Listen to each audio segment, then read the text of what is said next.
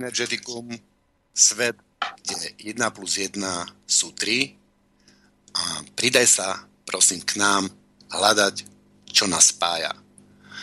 Pri mikrofóne vás víta Tibor Moravčík a z redakcie opätovne Igor.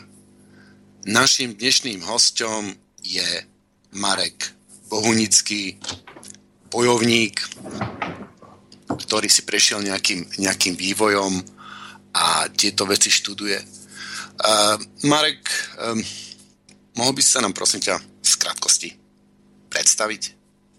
Jasné. Uh, tak pekný večer všetkým.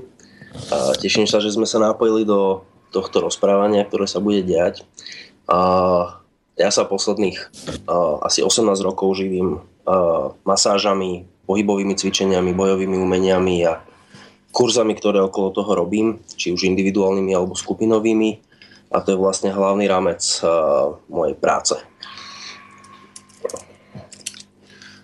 No tak to máme veľa podobného, lebo ja sa živím podobne tiež, som masér a tiež sa živím aj bojovými umeniami, že cvičím bojové umenia a robím rôzne um, sebeobranné semináre alebo alebo rôzne cvičenia, ako uvoľňovacie na kontrolu tela a tak ďalej.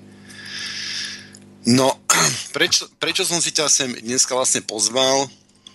Je taký vianočný čas a my žijeme v takých rušných časoch, kde nám možno hrozí vojna, teda určite hrozí, vojna je v susedných krajinách, ľudia odtiaľ utekajú, a tak ďalej. Ale keďže my máme taký vianočný čas a by som chcel dneska naozaj prísť s niečím, s niečím pozitívnym, tak by sme si prešli cestu bojovníka. Cestu bojovníka, ty si to rozdelil do takých nejakých skupín podľa charakterov a tie rôzne, rôzne charaktery sa, rôzne, um, sa správajú rôznym spôsobom a je to zviera, vrah, bitkár, bojovník. Dobre hovorím? Tesne. Je to e, jedna pozícia, ktorá e, je vlastne rovnaká s tými názvami, je, je vrah a zviera.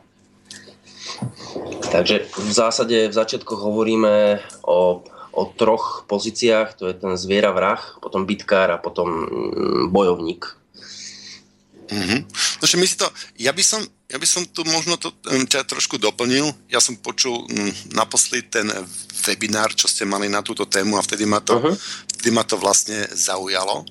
A som si povedal, no, toto by bola úžasná vianočná téma, lebo v podstate prečo je dôležité rozumieť boju. Človek si povie, že ja boj rád nemám a ja bojovať nechcem, mňa boj, mňa boj nezaujíma. Ale z istého úhlu pohľadu celý náš život sa dá vnímať ako boj. A žiaľ Bohu, veľa ľudí to aj tak vníma v tej rôznej pozícii bojovníka. Takže či už sú to naše medziludské vzťahy a poviem partnerské vzťahy, pri partnerských vzťahoch um, veľa ľudí bojuje, alebo či sú to uh, uh, biznisové vzťahy, tam o bojovaní ani netreba pochybovať, či už sú to politické boje, a tak ďalej. Proste ten boj, sme, sme súčasťou nejakého boja. A teda buď bojujeme, alebo sa s tým harmonizujeme. To záleží na ktorej úrovni vývoja bojovníka sa práve nachádzame. Takže, no a ešte jedna vec, príroda. My častokrát bojujeme s prírodou, napri- na, namiesto toho, aby sme sa s ňou harmonizovali, namiesto toho, aby sme ju využívali a aby sme viedli zodpovedný vzťah k prírode, tak my s tou prírodou radšej bojujeme. Čiže pokiaľ si uvedomíme tieto archetypy bojovníka a mm, s každým archetypom, čo sa spája, tak sa v tomto budeme lepšie orientovať a budeme lepšie bojovať, či dokonca nakoniec e, nebojovať. Takže preto táto téma. Marek, povedz nám, o, prosím ťa, o tom prvom archetype. Jo, no tak v prvom rade ja ešte trošku nadviežem na tom, čo si ty hovoril o tom bojovaní, ktoré je všade. Ide, že akoby to, čo, to, čo akoby zvykom a akýmsi omylom uh, považujeme za normálne, je to, že vlastne sme stále v konfliktoch nejakých. A to je asi aj to bojovanie, ktoré si spomínal ty a ten iný vnem alebo iný, iný stav je vlastne, keď preklikneme z toho vnímania konfliktov na konfrontáciu, čo pre mňa sú dve úplne rozličné kvality.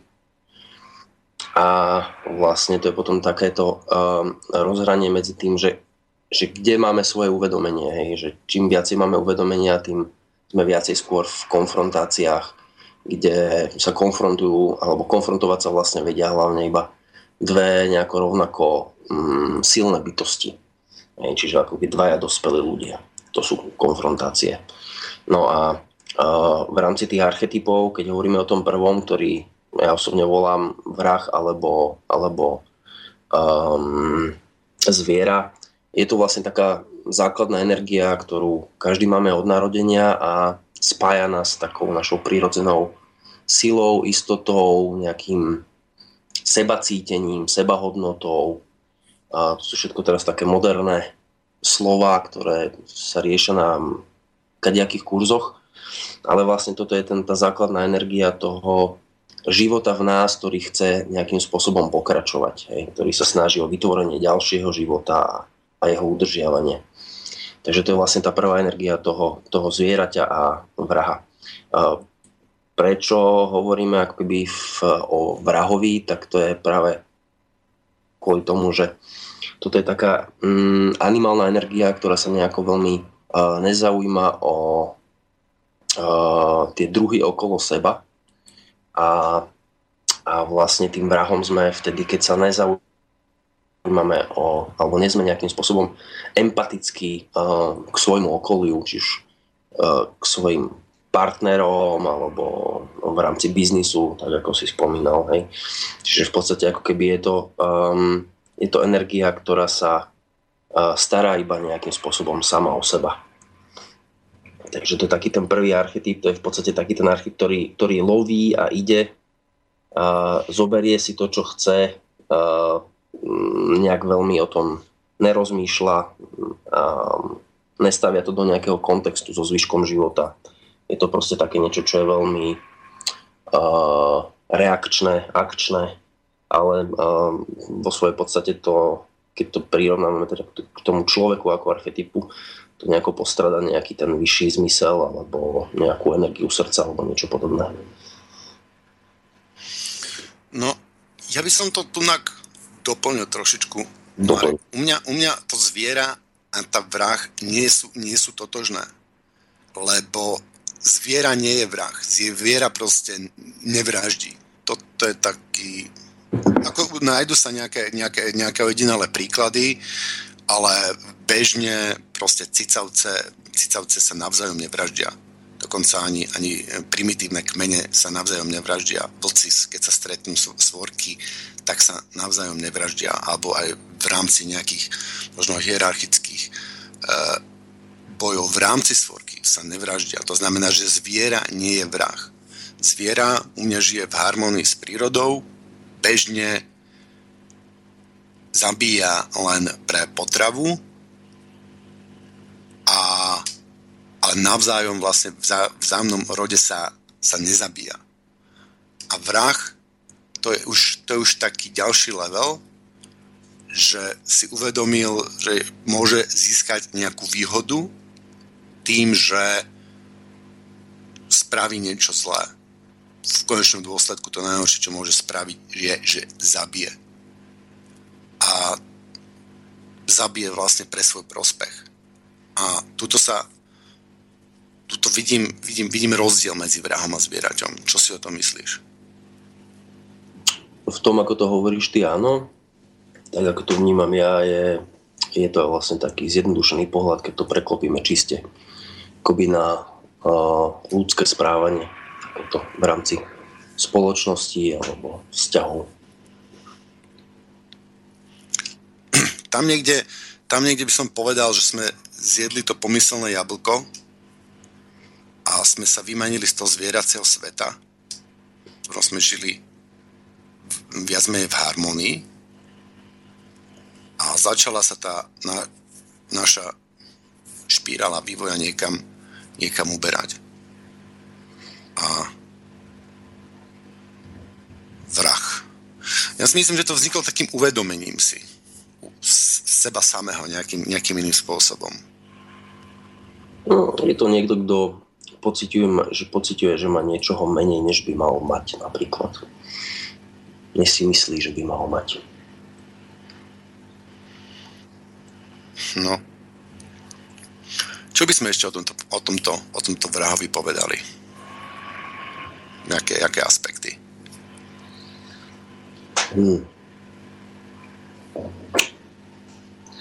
Tak, Prvé, čo ma napadá, je, že treba si uvedomiť, že sa nebavíme vlastne iba o fyzickej rovine, že sa bavíme vlastne o nejakej psychickej a nejakej spirituálnej súčasne.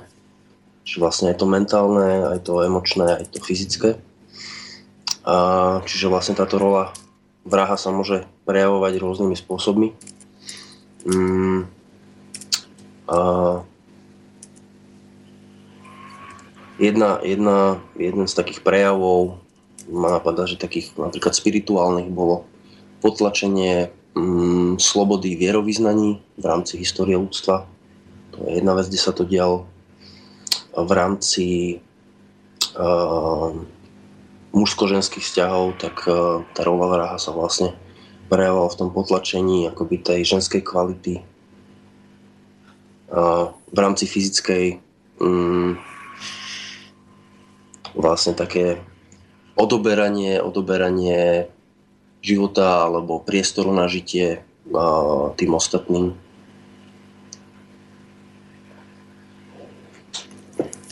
No, mne, sa páčila na tom vašom webinaári taká myšlienka, že ako sa to prejavuje v celej spoločnosti, že, sa, že naša spoločnosť vlastne mm, si tento archetyp osvojila, že je, je to vlastne vo vzťahu vzťahu biznisu, že tvojim cieľom je vlastne zabiť tú druhú firmu.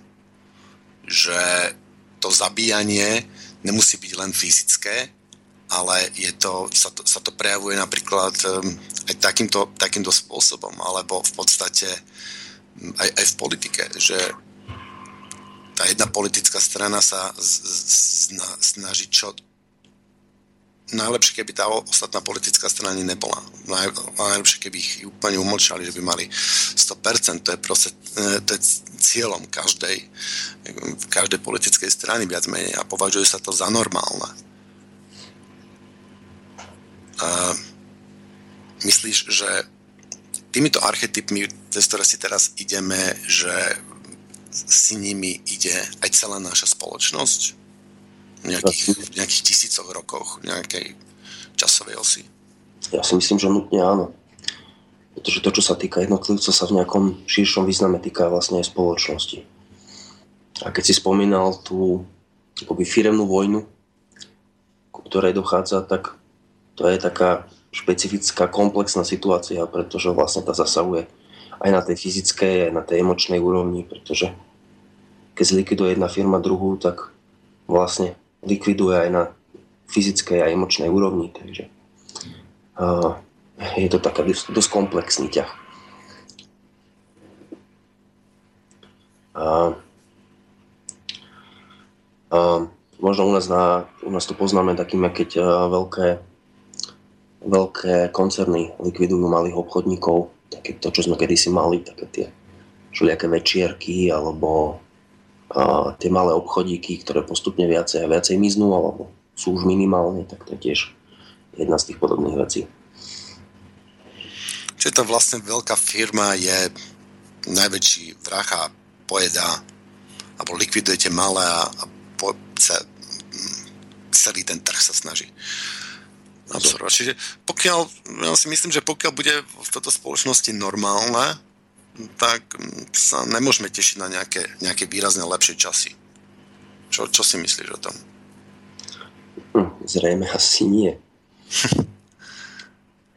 Aj keď uh, mi, sa, mi sa páči takéto preklikávanie z toho spoločenského do takého individuálneho prežívania toho a, a vlastne a keď, keď si rozdelil teraz a, to zviera a toho vraha, tak vlastne a, by mohla byť celkom zaujímavá otázka podľa mňa sám pre každého jedného z nás, že kde, kde sa vlastne a, nachádzame s tou energiou vraha, v akých, akých vzťahoch vlastne ju používame, alebo skôr by som povedal, nás používa. Že to je, že dať si sám sebe tú otázku, že kde som, kde som tým vrahom, alebo čo vlastne, kde, kde zabíjam v sebe, ako pocity napríklad, tak z toho dokáže vzniknúť potom pekný taký osobný projekt. Aha, takže ty tu vlastne ešte poukazuješ na taký aspekt, že v niek- niektorých aspektoch môžem byť eh, bojovník, v iných môžem byť eh, vrah, v ďalších môžem byť bitkár a tak ďalej a že mm, v rôznych, v rôznych uh, rovinách uh, mentálnych alebo um, aspektov osobnosti som, môže byť ten človek v inom leveli, hej? Presne tak. Máme jednoducho určité témy, v ktorých sa cítime bezpečnejšie alebo schopnejšie a tým pádom v tých témach a, a sa častokrát vnímame tak nejak uvedomelejšie a to uvedomenie je v podstate veľká časť toho, čo tam ide. Mm, že pokiaľ je to téma, v ktorej, v ktorej sa cítim veľmi, veľmi ohrozený a ten, ten stres je tak veľký, že sa z toho stáva určitý trans, tak reagujeme buď potom takým tým zvieracím spôsobom, že útok, útek, hej, alebo zamrznutie, No a v rámci, v rámci toho vraha je to, že to je niekto, kto vlastne má prednastavený ten, ten útok. Hej, že idem, likvidujem aj vtedy už keď netreba. Že proste ten, ten, ten uh, určitý strach, strach je tam vlastne stále, stále prítomný. Čiže ty, ty my, myslíš, že ten vrah vlastne jedná podvedome, hej? Áno. Čiže není, není, není si vlastne vedomý. No ale to podvedome jedná aj to zviera, on ten už tam, ja neviem, ten, to vedomie sa tam začína nejako rodiť, by som povedal. A to spôsobuje, není uvedomelé natoľko, aby si uvedomilo mm, empaticky, že čo spôsobí tomu druhému človeku, ale e, je dosť uvedomelé na to, aby si, aby si, uvedom, aby, aby si uvedomil, že tým, že odstránim toho protivníka, tak získam, získam nejakú výhodu. Tak. A to je možno ďalšia vec, že keď sa bavíme o uvedomení, že ako komplexne vlastne to uvedomenie vnímame, alebo čo pod tým slovom každý z nás rozumie, že u toho vraha vlastne ide o to, že uh, on má možno zavretú tú časť toho vnímania, ako to zažíva, zažíva ten druhý nejakým spôsobom, že akoby nemá to prejdené cez seba. Čiže vlastne nemá, nemá empatiu. Niečo na ten spôsob, aj keď sa bavíme o empatii, tak v podstate to je, to je moderné slovo, že slovo proste nemá, pokiaľ viem, viacej ako nejakých 200 rokov, takže... Svedomie? Ne, ne, ne, svedomie. Uh, empatia. Hej, hej, hej, alebo čo, teda... A tým pádom, to nazvali inak. Že keď na niečo, na niečo nemáme slovo alebo výraz, tak je to niečo, čo akoby doteraz nebolo nejako extrémne treba riešiť. A už keď sa to objavuje, tak to znamená, že tá téma začína byť nejakým spôsobom dôležitejšia alebo vážnejšie zasahuje do spoločenského diania. Myslíš, že je to ako taký...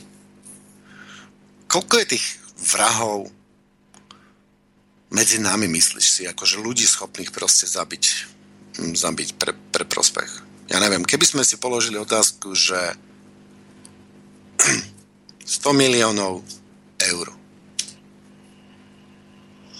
Zabil by si? Zabila by si niekoho? No, to je... Keď túto polo, otázku položíš niekomu v spoločnosti, čo si myslíš, aké percento ľudí by povedal 100 miliónov eur. To je proste už úplne iný život. To som fakt zavodol. To bude super. Lyžovačky z vrtulníku, pochodím celý svet, uvidím všetko, čo som chcel vidieť, pochodím všetky semináre, možno čo som chcel vidieť, alebo budem robiť, čo som vždycky chcel. Možno to znamená, že vôbec nič. Koľko, koľko myslíš, že ľudí by povedalo, že jo, idem do toho? Ha. No, a je ja toto mám... hlavne otázka, pardon, toto je poslucháč, otázka na poslucháča. Toto je po, po, otázka pre teba. Zamysli sa, či by si šiel, šla do toho. A za koľko? Či je nejaká cena. A to je to, že to si človek nechá iba nakoniec pre seba. Prepač. Hmm. No. Keď to hovoríš, tak ma napadá, že je obrovský rozdiel uh, medzi tým, kto, kto to povie, že áno, sám pre seba, kto to reálne urobí a potom, alebo neurobí. A kto to povie, že by to neurobil a potom v tej situácii by to reálne urobil. Hej, že celé to asi závisí od takého nejakého mentálneho nastavenia, nejakej našej nejakého nášho životného príbehu, ktorý máme za sebou, čo je normálne pre to prostredie, z ktorého pochádzame, alebo ktorého nejaké myslenie sme prijali. To je jedna vec. Takže a dru, druhou vecou je potom samozrejme tá emočná, emočná časť, že keď niečo sa dostane veľmi do nejakého emočného buď bolesti alebo, alebo nejakého obrovského zranenia, tak vlastne to je tiež jedna z vecí, kde, kde sa ľahko môžeme dostať do roli toho vraha. Aj keď by sme to za normálnych okolností bez tohto stimulu nikdy neurobili. Tam ja vidím ešte rozdiel medzi vrahom, vrahom úkladným, že si to pripravuje alebo povie si, že toto spravím a vrahom, ja neviem, čo zabije niekoho v sebe obrane nechťac. Uh-huh. Alebo ten vlastne v sebeobrane to môže, to môže byť e, aj bitkár a bojovník a není vrahom, aj keď, aj keď zabije, pokiaľ to bolo naozaj neumyselné a pokiaľ nešiel do toho s tým, s tým úmyslom. Tak, a keď o tom hovoríš, mi príde dôležité poukázať na to, že, že v podstate to, o čom sa bavíme, tak sú vlastne také základné prejavy tých energií. Hej? Čiže taký nejaký bojovník vlastne tú energiu vraha má v sebe, len je nejakým spôsobom integrovaná, takže vlastne ona je stále s ním prítomná, pretože pokiaľ bojovník v sebe nemá toto integrované, tak je vlastne ešte stále bitkár. Hmm. A tí vrahovia, to, to sú, myslíš, ako psychicky mm, zdraví ľudia? Není sú to náhodou, že psychopati a sociopati? A tak ďalej. Myslíš, že aj normálne psychicky zdravý človek by som povedal, že môže byť vrah. No, a to je opäť tá otázka na to, že čo považujeme za normálne. Že v každej kultúre a v každej dobe to bolo niečo celkom iné. A tiež je to niečo, čo prechádza vývojom. Že pre nás, Európanov, alebo tu na Slovensko, Čechy a okolie, je to niečo úplne iné, ako je to napríklad e, v Číne, alebo v Arábii, alebo, alebo na iných miestach, ktoré sú diametrálne odlišné svojim myslením. Takže z nášho pohľadu, áno, je to niekto, kto proste v úvodzovkách má nejaký problém, ale každá kultúra to má inak. A my to vlastne môžeme porovnávať alebo o tom rozprávať len z tej kultúry, z ktorej vychádzame. Mm-hmm. Čiže není to niečo, čo by som ja schvaloval, ale ako hovorím, že každá kultúra sa na to pozera trošku inak. Keď si aj ty hovoril teda o tých vojnách, ktoré prebiehajú, tak vlastne sú to nejaké konflikty, ktoré sa snažia vyriešiť týmto spôsobom a, a každý ho vníma úplne inak, aj tú kvalitu toho tam vníma každý inak. ešte čo sa týka tých našich vojen, tak ja by som povedal, že to, keby sme žili v, tej, v tom leveli ako zviera, tak by sme nebojovali spolu na život a na smrť. Že práve preto, že sme minimálne v tej úrovni vraha, možno bitkára, neviem, to ešte prebereme, tak práve preto my bojujeme o, na, o nadvládu. A vlastne to je vlastne bitkár. Bitkár bojuje o nadvládu, podľa mňa. No, on bojuje o také seba potvrdenie. Hej. Ja si myslím, že vlastne ten, ten vrah, že to je, jak je tá rozprávka, že podpísal o, zmluvu s diablom, tak to a podpísal to krvou, hej, tak že a potom si diabol, že si zobrali jeho dušu, tak to je, to je vlastne to je vlastne ten vrah. Ten vrah podpísal zmluvu s diablom a je schopný aj zabiť za prospech, za tie zlaté mince a má sa, potom má hojnosť a má pekné ženy a luxusný život. Ale vie, že stratil dušu. On, myslíš, že tí vrahovia to, to, to vedia, alebo... Tak mnohí to nevedia, pretože to nikdy nezažili. Je veľmi veľa ľudí, ktorí za celý život nezažili to, že by sa ich niekto s úctou dotkol alebo sa na nich láskavo pozrel. A to je vlastne jedna z tých prvých vecí, ktorá, nazvime to, že vyrába tých vrahov, pretože pokiaľ takýto spôsob alebo takýto prístup v detstve nezažijeme, tak sa nedá rozprávať veľmi o, o empatii, pretože bolo dokázané, že vlastne na empatiu je potrebné, aby boli rozvinuté určité neuróny v mozgu, ktoré sa vlastne rozvíjajú na základe zrkadlenia, čiže povedzme, keď sa nám niekto láskavo pozera do očí a tým nás zrkadlí, no a pritom dochádza k rozvíjaniu tých neurónov a pokiaľ sa takéto niečo nedeje, tak v podstate tie neuróny spia alebo sú není rozvinuté, takže ten človek, aj keby, aj keby chcel, tak vlastne sa k tej empatii veľmi, veľmi ťažko dostane len cez nejaké osobné procesy, cez ktoré by bol ochotný prejsť. No, takže tých vrahov vlastne vychováva spoločnosť. Dá sa tak povedať, je to tak nastavené. No ale určite má nejaký vplyv aj naše naše, naše rozhodne, naš, máme nejakú slobodnú vôľu. Takže predsa teraz každý môže rozmýšľať, zobral by som tých 100 melcov alebo nezobral. To je tam zase aj rozhodujeme sami, nie? Hmm. Tomáš, tak to je, uh, bola taká stará debata o tom, že, že čo to je tá slobodná vôľa, že kedy sa deťom alebo mladistvím dá prisúdiť tá slobodná vôľa. A pre mňa to je taký obraz toho, že nakoľko, nakoľko v kontexte vlastne som schopný uvažovať a cítiť. A pokiaľ uh, niektoré, niektoré veci alebo určité stavy sa ma nikdy v živote nedotkli, tak ich proste nezarátavam do toho existujúceho, alebo naopak ma to ešte viacej popudí, pretože začnem vnímať, ako mi toto chýba. A vlastne tá agresia a ten strach z toho celého to naštartuje ešte viacej. Takže si myslíš, že človek tým, že chápe veci zo širšieho kontextu, tak, tak dostáva, dostáva z tej tým uvedomením toho širšieho kontextu sa dostáva do ďalšej, ďalšieho levelu a stáva sa z neho bitkár. Hej. Viac menej, či? Je to, je to čas toho, ale tam, tam eh, inak funguje tam inak funguje tá emočná rovina.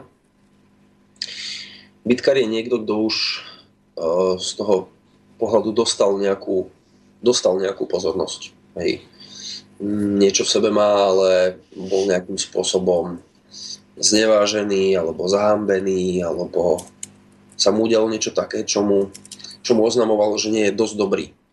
Hej, a to potom vytvára také, že bitkár v zásade má také uh, dva levely, v ktorých sa točí a jeden alebo dva, dva, dve témy.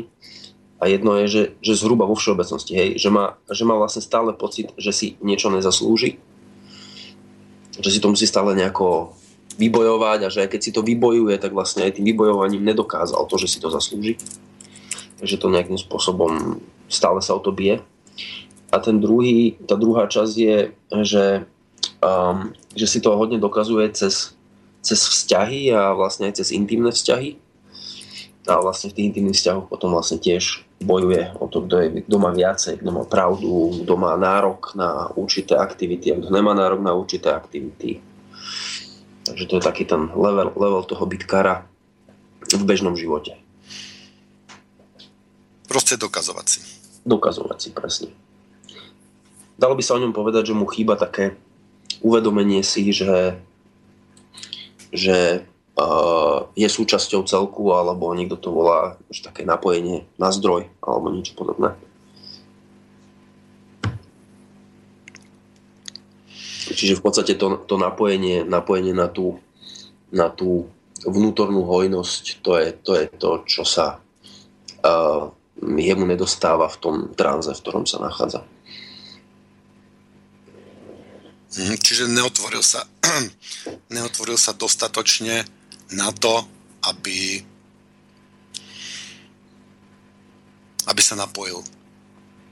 Tak, aby, lebo keď sa bavíme o tom nejakom širšom vedomí alebo uvedomení, tak to nám vlastne ukazuje, uh, je to schopnosť nejakej sebareflexie. A a pokiaľ bitkár v tom tranze zrazu začne pozorovať sám seba, ako koná, ako rozpráva, čo činí, tak vlastne sa začína vymaňovať z tej, z tej role toho bitkára a už, a už vlastne nie, nie, nie je ním pohltený, už by som povedal, že on už nie je tým, je to už čosi, čo sa mu deje a s čím sa už potom vlastne ako keby dá pracovať. Mm-hmm. Čiže je to vlastne taký proces a za, začína sa v ňom rodiť bojovník v tom bitkárovi. Áno, niečo na ten spôsob, presne. Že on vlastne z toho uvedomenia um, uh, bitkár, bitkár oproti vrahovi um, akoby není, není emočne mŕtvý, by som to tak nazval, hej. Že uh, je tam proste nejaké, nejaké čosi, čoho, čoho um, čo sa ešte má schopnosť nejakým spôsobom dotknúť. Mm-hmm. Dobre, tak mm, navrhujem, že by sme si dali nejakú pesničku, keby sa reži poprosilo Psi sa bránia útokom. To by sa nám toto teraz k tomu celému hodilo. A potom by sme si vlastne ešte prešli niektoré tie charakteristiky toho bitkára a vlastne akým spôsobom sa začína premieňať na bojovníka, ako sa to prejavuje a tak ďalej a tak ďalej. Uh, Igor, máme tam niečo pripravené? Ako vždy. Ďakujeme. Nech sa páči.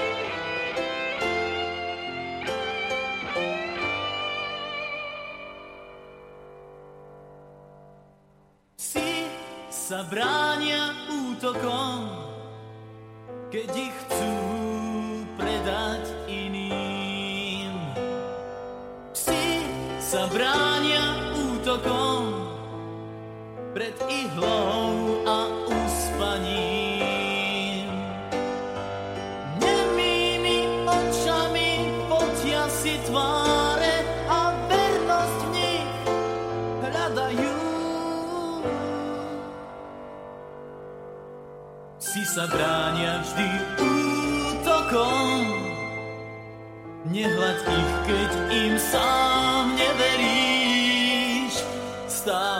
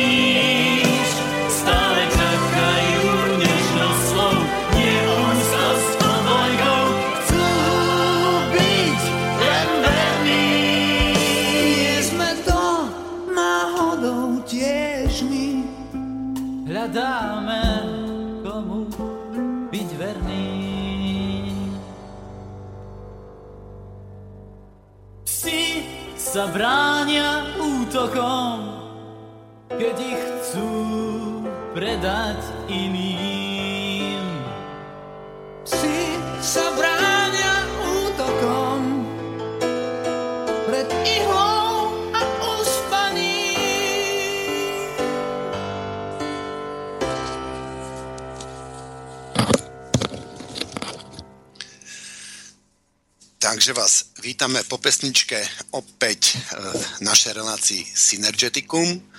Dneska s hosťom Marekom Bohunickým a od e, e-mailov, keby nejaké boli, ak, tak by ste nám ich mohli zaslať na studio zavináč slobodný vysielač.sk Prípadne, keby sa chceli zapojiť do diskusie alebo mali nejaké otázky, tak nám môžete zavolať na číslo 0483 81 01 01. Kým sa pustíme ďalej, tak e, máme tu jednu otázku mailovú, tak by som ju mohol prečítať, alebo teda prečítam. Rovno. Padla otázka, za koľko zabiješ? Svojho času som absolvoval šúlung na západe, Univerzita Žive Keplera v Linci a okrem iného nás informovali, ako cíti Darebak 300% zisk, ak cíti Darebak 300% zisk, neexistuje prekážka, ktorú by na ceste k jeho dosiahnutiu neprekonal. Zabitie nevynímajúc. Bez podpisu. No ako, ja si myslím, že to je otázka u koho. To je to, je to že ja neviem, ja sa, ja sa bojím odhadnúť, že koľko percent ľudí by to zobralo. Je aj, je aj otázka z môjho pohľadu, že či má pre niekoho hodnotu ten, ten finan, daný finančný obnos. Že či je niekto vôbec ochotný za nejakú sumu vraždiť, či nemá iné pohnutky. Hej. To je zaujímavý pohľad. Mne tam napadá, že naozaj sa nemusíme vôbec baviť iba o peniazoch. Lebo, môže to byť nejaká kočka napríklad. E, môže to byť, môže to byť e, tak, jak Marek naznačil, aj iná e, výchova, iné náboženské cítenie. Pretože pre niekoho môže byť cťou a výhodou zabíjať, dajme tomu, pre Boha. Hej, pre zachovanie jeho čistej viery. A v tom prípade už nemôžeme hovoriť o vrahovi, pretože ten, kto neverí, je neverec a nie je hoden a v jeho veriacej komunite je ten človek akceptovaný, že urobil správne, že zavraždil, z nášho pohľadu zavraždil neverca. Ale on ho iba zabil ako kura, ako psa, ako, ako mm, srnu. Čiže e, tam z ich pohľadu, z pohľadu inej kultúry, sa nejedná o vraždu, jedná sa len o obyčajné zabitie. Ale veď keď ten človek aj v inej kultúre má trochu empatie, tak si musí predstaviť, že teraz... Ale nemá tú hodnotu vybudovanú. No, no inak to je, to je pravda, to som si všimol aj na dokonca niektorých južnejších, južnejších e, národov tam z Balkánu, že u nich života tá tá hodnota života alebo to, to zdravie je proste, má nejak, nejakú úplne inú hodnotu. O tom je to, že, že e, treba, e, mňa tak napadalo počas predchádzajúcej polhodiny, ak ste sa bavili o tej vražde, že e, treba presnejšie špecifikovať alebo definovať, že čo je to vražda. Z pohľadu našej kultúry, takisto Marek to naznačil, že v z pohľadu inej kultúry nemusí ísť o vraždu definovanú našim e, pohľadom. Hej? Lebo... Áno, pretože pokiaľ je to tak, ako si hovoril ty, tak vlastne tam sa v pohľadu tej inej kultúry ten vrah vlastne stáva válečníkom. Áno. Ale, alebo bojovníkom a už je to úplne iná kvalita z ich pohľadu. Pretože ten neverec e, je vlastne nečistý. A e, ten, kto vraždí v mene danej viery, daného náboženstva, tak e, vlastne e, koná dobro pre očistenie tej viery. Očistenie Ale to je taká konštrukcia, že, no. že človek, ktorý naozaj trošičku logicky myslí, tomu nemôže veriť, lebo ty si musíš uvedomiť, že ty tomu človeku zobereš, zobereš život. A hovoríš... Ja neviem, ke, keď sa zoberiem, že ja neviem, mám ja v sebe, na sebe sekeru a teraz niekoho tu, tu, tu, tu, tu zdrapím a idem zaťať tú sekeru, tak ja by som si predstavil v tom momente seba, že na mňa niekto ide tou sekerou, aby som si predstavil ten strašný pocit, aby Áno. som to preto neurobil. Áno, ale hovoríš z pohľadu e, toho, ako si bol vychovávaný. Čo je pre teba hodnota? Pre teba je, pre teba je ľudský život ako taký hodnota. Hej? Ale pre e, inovercov alebo pre vyznávačov inej viery, čo napríklad e, v zvieracej ríši nemáme, hej? vyznávanie nejakej viery, nejakých, nejakých e, vyšších zásad, vyšších princípov. V zvieracej ríši sa s tým nestretneme. Správne si povedal, že e, oni zabíjajú pre zachovanie potravy, e, rodu života, hej, ale v iných prípadoch nezabíjajú. Len v prípade vlastnej obrany, obrany seba alebo svojho, svojho, e, svojej tlupy alebo svorky a svojho potomstva. Jedine vtedy sú schopné zvieratá zabíjať, keď nemajú potrebu sa najesť, zabezpečiť si potravu. Ale ty hovoríš stále z pohľadu e, človeka, ktorý bol vychovaný v určitej kultúre, v určitej viere a teda to e, správanie inej, človeka z inej kultúry považuješ za neprirodzené a mm, nie si e, podľa mňa ochotný akceptovať jeho pohľad. No, no. Je, tu ešte, je tu ešte jedna vec, keď do toho vstúpim, že, že, že prvé, čo ma napadá, že v tak aktívnych časoch, v ktorých sa nachádzame, si vlastne teraz musíme dávať pozor, aby sme nevpadli do nejakého, nazviem to skupinového procesu alebo nejakých nejakých e, aktívnych emočných reakcií, pretože to je veľmi jednoduché, pretože je to všade okolo nás a je to veľmi silné. A druhá vec, ktorá ma k tomu napadá, že, že keď si zoberieme napríklad našu kultúru, kresťanstvo ako také v období križiarských vojen a podobných akcií, tak uh, tiež tam v podstate uh, sa zabíjalo z pohľadu, o ktorom ty teraz rozprávaš. Čiže ja to vnímam, že, tie, že tá téma vlastne vo svojej podstate vo všeobecnosti není vôbec tak, tak jasná, ako by sme chceli, aby bola, lebo by to bolo oveľa jednoduchšie, ale že to veľmi, veľmi taká, taká individuálna vec pre každého z nás. A vychádza z prostredia, v ktorom sme vyrástli. To nás vlastne e, modelovalo a tvorilo náš pohľad, e, náš budúci pohľad, náš život a život okolo seba. Tak e, samozrejme, že rozprávam z toho nášho, na, z toho kultúrneho prostredia, z ktorého som, z ktorého som vzýšiel mm-hmm. a z ktorého sa cítim byť e, súčasťou.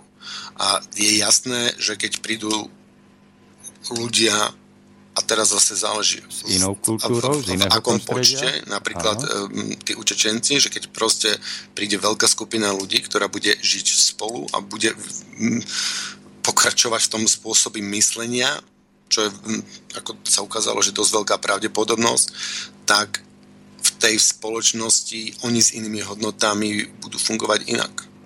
A to znamená, že z nášho uhlu pohľadu oveľa agresívnejšie.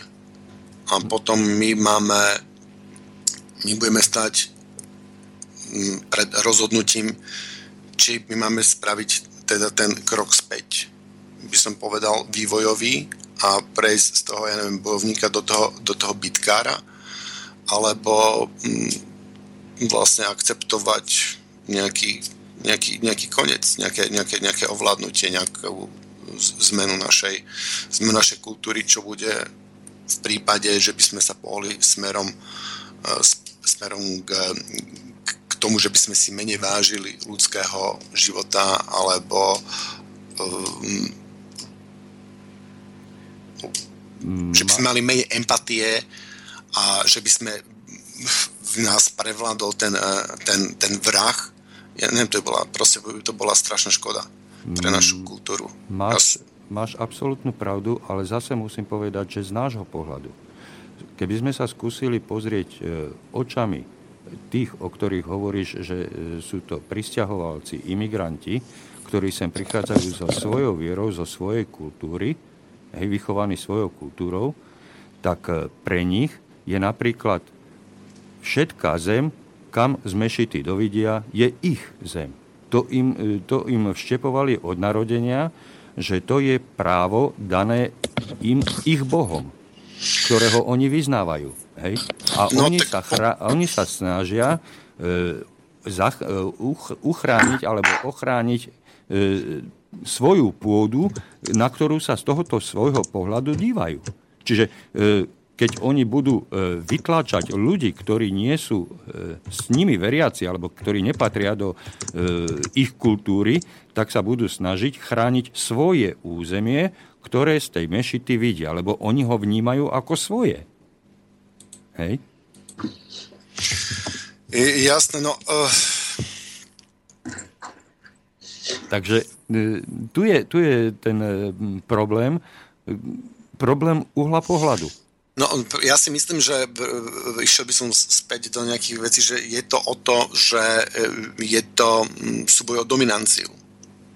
A my si ako nenavrávajme, že my e, nedominujeme. Čiže v podstate to, čo tam vidíme, to je ist, určite istým spôsobom reakcia na našu akciu, na to, čo tu Iby v minulej relácii rozoberal, že ako, ako Francúzi kradnú v Mali.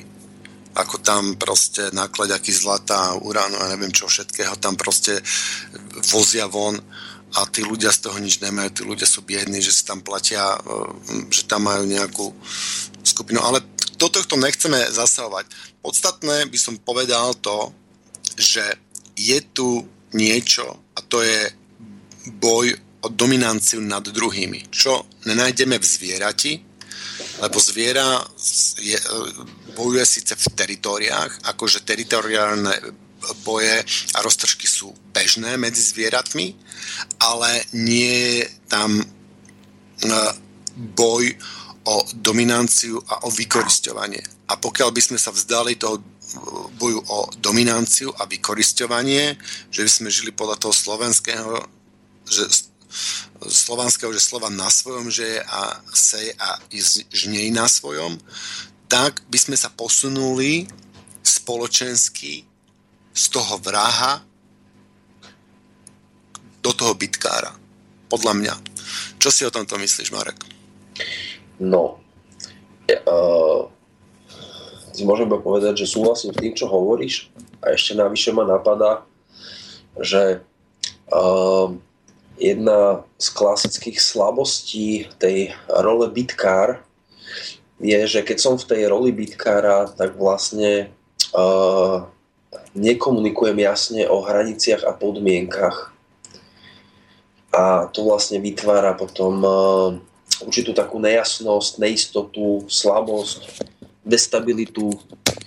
A, a to je vlastne takisto ako v tom nejakom vzťahovom rámci, hej, aj intimno-vzťahovom, lebo to, to, sú, to sú bolavé témy, tak je to vlastne aj v tom národnom, hej, že keď ja niekoho pozvem k sebe bývať, hej, alebo chcem s ním bývať, tak ja potrebujem byť jasný v svojich podmienkach a potrebujem sa súčasne zaujímať o to, čo potrebuje ten druhý na to, aby mu bolo dobre. A hneď v začiatku, keď sa budeme baviť o týchto podmienkach a vlastne sa bavíme o vytvorení určitých dohôd, ktoré majú chrániť integritu každého v tom vzťahu, tak možno hneď na začiatku v tej debate sa dostaneme k tomu, že sa tu dejú veci, alebo ten druhý potrebuje veci, ktoré mu ja buď neviem, alebo nie som schopný poskytnúť. A tým pádom, pokiaľ by bola jasná debata hneď na začiatku, tak veľa vzťahov by vlastne vôbec sa nedostalo do takého toho katastrofického rámca, do ktorého sa dostávajú. Čiže vlastne tá, tá rola bitkára je definovaná tým tým strachom vyjasňovať hranice, lebo proste je tam tá neistota toho, či to môžem, či to smiem, kombinácie pocitov viny a hamby a kadečoho ďalšieho. Čiže vlastne to je jedna zo silných slabostí tejto role. Jak to vidíš ty? Ja, mne sa ten bitkár, mne sa zdá byť taký férový, taký ešte vlastne ne, to férový až, až, až ten bojovník Každopádne to není úkladný, úkladný vrah. No a tým, že sa snaží dokazovať si, jak si vlastne pomenal, čo považujem za takú najväčšiu charakteristiku, tak je ovládaný egom. To znamená, že pre to dokazovanie by zase spravil možno čokoľvek. Tak, a to je práve tá téma toho, toho akoby mentálno-emočného tranzu, do ktorého sa potom vie dostať, že ten bitkar vlastne vie potom sa akoby vie, respektíve sa nechá ovládnuť tou, tou základnou, základnou energiou, ktorá tam je a, a proste stane sa vrahom. Hej. No a jak sa z neho stáva, jak sa z neho stáva ten bojovník? To znamená, že začína, začína cítiť. Hej. Tak. Začína, začína cítiť veci alebo dovoluje si cítiť veci, uh, ktoré sa, by som to tak povedal, predtým bál cítiť. Hej. Keď sa bál svojej zraniteľnosti alebo bál sa priznať, že sa niekde míli alebo niekde spravil chybu alebo niečo podobné. Hej. Čiže začína tam vznikať nejaká schopnosť retrospekcie, tá takého nejakého uh, seba pozorovateľa a tým postupne sa vlastne vymaňuje z toho mať za každú cenu pravdu alebo byť proste ten najlepší za každú cenu. Len vlastne bitkár nejak není veľmi schopný spolupracovať, pretože on má v sebe niečo také, že, že pokiaľ je mu daná tá možnosť alebo má tú silu, tak má tendenciu sa stať najlepším a najväčším, najhrozivejším bitkárom a vlastne udržať si tú pozíciu. Takže to je pozícia, ktorá chce vládnuť a hrá sa na kráľa, ale v zásade v sebe to nemá ukotvené týmto spôsobom. Takže bitkár chce vládnuť a bojovník vlastne nemusí vládnuť. Nie, pretože bojovník chápe, že je proste kvapkou v mori, že to je o o spolupráci a že každý tu má svoje miesto, ktoré mu patrí a nesnaží sa, nesnaží sa uh, nejakým spôsobom vstúpiť do miesta niekoho iného. To je to, ako si ty hovoril o tom, že Slovan seje, seje až ne na svojom, hej? Dá sa, dá sa to zjednodušiť, Tibor tu urobil často určitý náznak, že bitkár chce vládnuť a bojovník chce ochraňovať že bitkár si e, vytvára svoje miesto vo vlastnej komunite tak, aby bol na samom vrchu, hej, treba ako král, ale bojovník ochraňuje tú svoju komunitu pred útokmi zvonka. A pritom obidvaja e, bojujú. Hej. Jeden preto a druhý preto. Jeden z toho dôvodu a druhý z, toho, z iného dôvodu. Um, nie celkom. Tam uh tá podstatná časť, e, takto, treba si uvedomiť jednu vec, že my sa vlastne snažíme slovami objasňovať niečo, čo je veľmi telesný zážitok a toto samé o sebe je veľmi náročná, náročná uh, udalosť. Snažiť sa slovami vysvetliť, čo si čo zažívame telom. Uh, preto v rámci bojových umení alebo v rámci nejakých tých pohybových terapií, keď sa hráme vlastne s týmito základnými energiami toho toho vraha, bitkára, válečníka, a, tak vlastne ich zažívame na tele ako konkrétnu, konkrétny pocit. A vtedy je to oveľa jasnejšie. Hej? A jedna z, jedna z takých vecí, ktorá sa vynára pri tom prechode z bitkára do válečníka, alebo teda do bojovníka, tak je proste, uh, že sa tam objavuje nejaký uh, širší rámec, niečo, čo by sme mohli nazvať ako nejaký, nejaký spirituálny alebo duchovný rozmer, ktorý vlastne u toho bitkára nefunguje. Čiže tam niečo, je tam vedomie čo si, čo ma prekračuje, nejakým spôsobom ma nesie alebo vedie a to je jeden z hlavných, z hlavných uh, rozdielov, takých vnútorných, teda vnútorných rozdielov medzi bitkárom a válečníkom.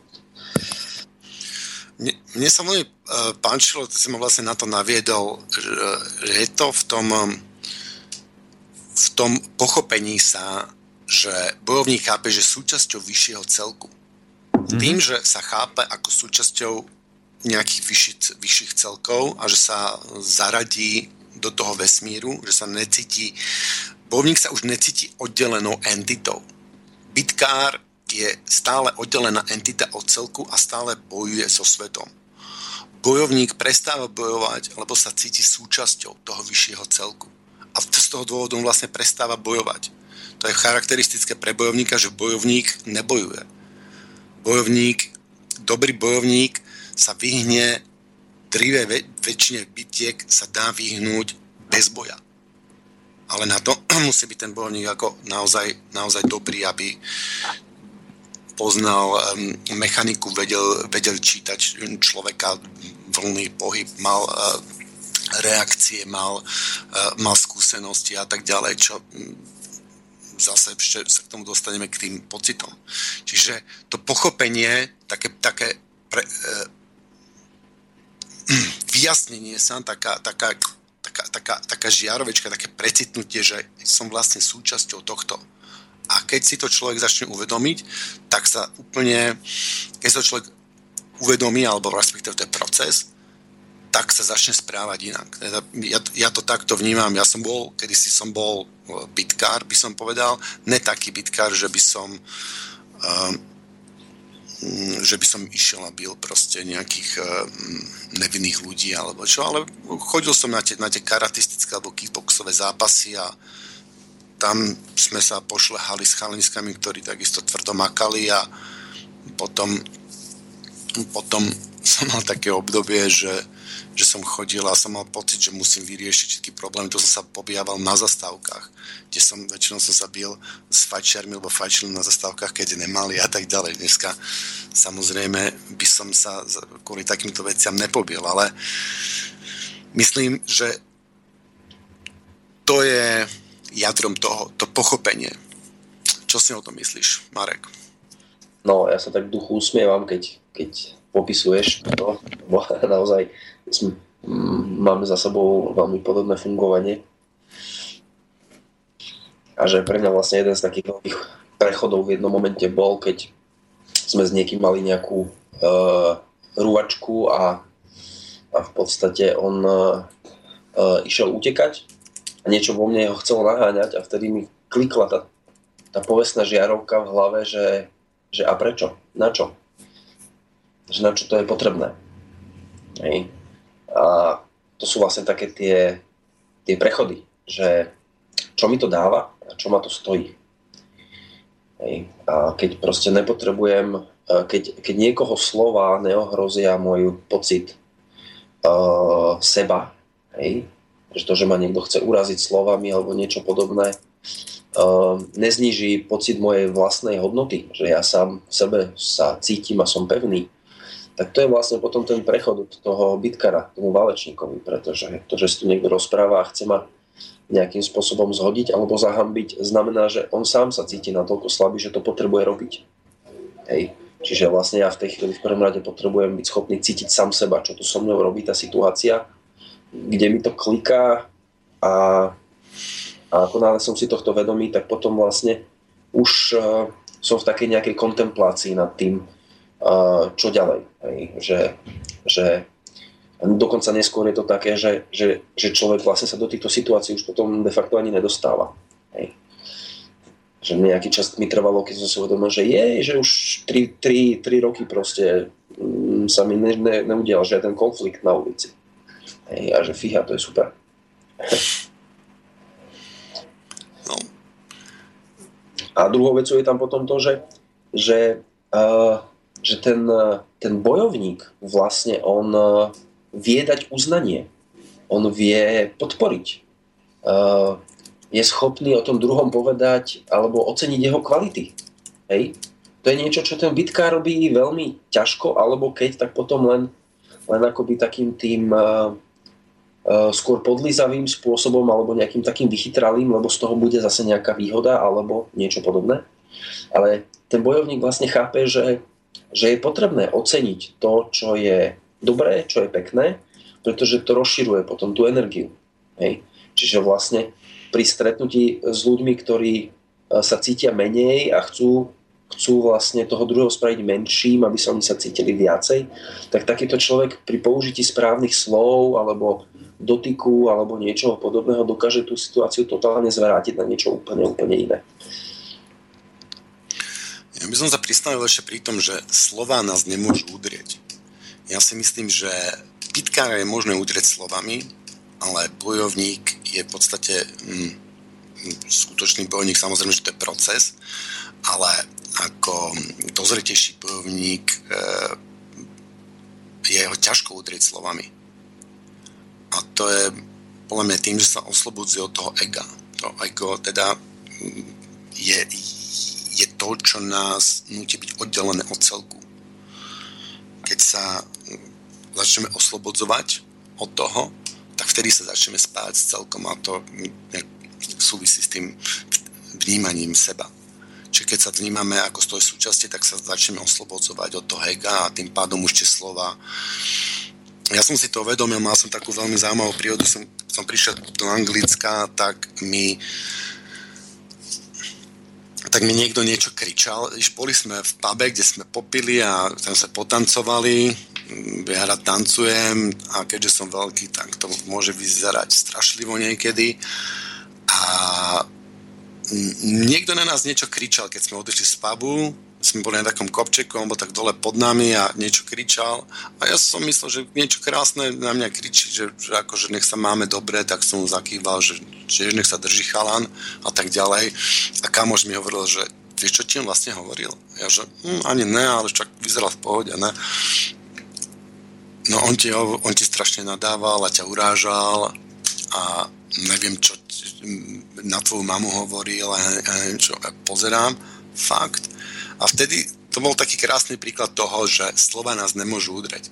Len preto, že som nerozumel, tak tie slova ma proste vôbec neudreli. Vôbec ma nezaboleli niekde, niekde v duši alebo v mysli a, a už to božné e, na tele. A takže vtedy mi došlo, že keď toto som schopný spraviť omylom alebo z neznalosti jazyka, tak to musím byť schopný spraviť aj vo svojom jazyku a mm, vedome. A keď som schopný vytvoriť e, takúto reakciu nevedome, tak určite sa to dá aj vedome. Není to také ľahké, ale myslím, že sa to dá. No, čo, dáme si, dáme si nejakú ďalšiu pesničku? Skončil si ako frajer. Takže? Dobre, ja teda to si nemyslím, ale... Peter, vidíš... dať? Aj tak sme frajeri? No, frajeri to sú ešte bitkári. Tak, tak. Potom si dáme niečo pre bojovníkov. Nech sa páči. Ďakujeme. Sme starí na rozprávky, ale zase mladí na prehry. Nekrmte nás tým, čo bolo a čo bude, aj tak sme stále frajeri.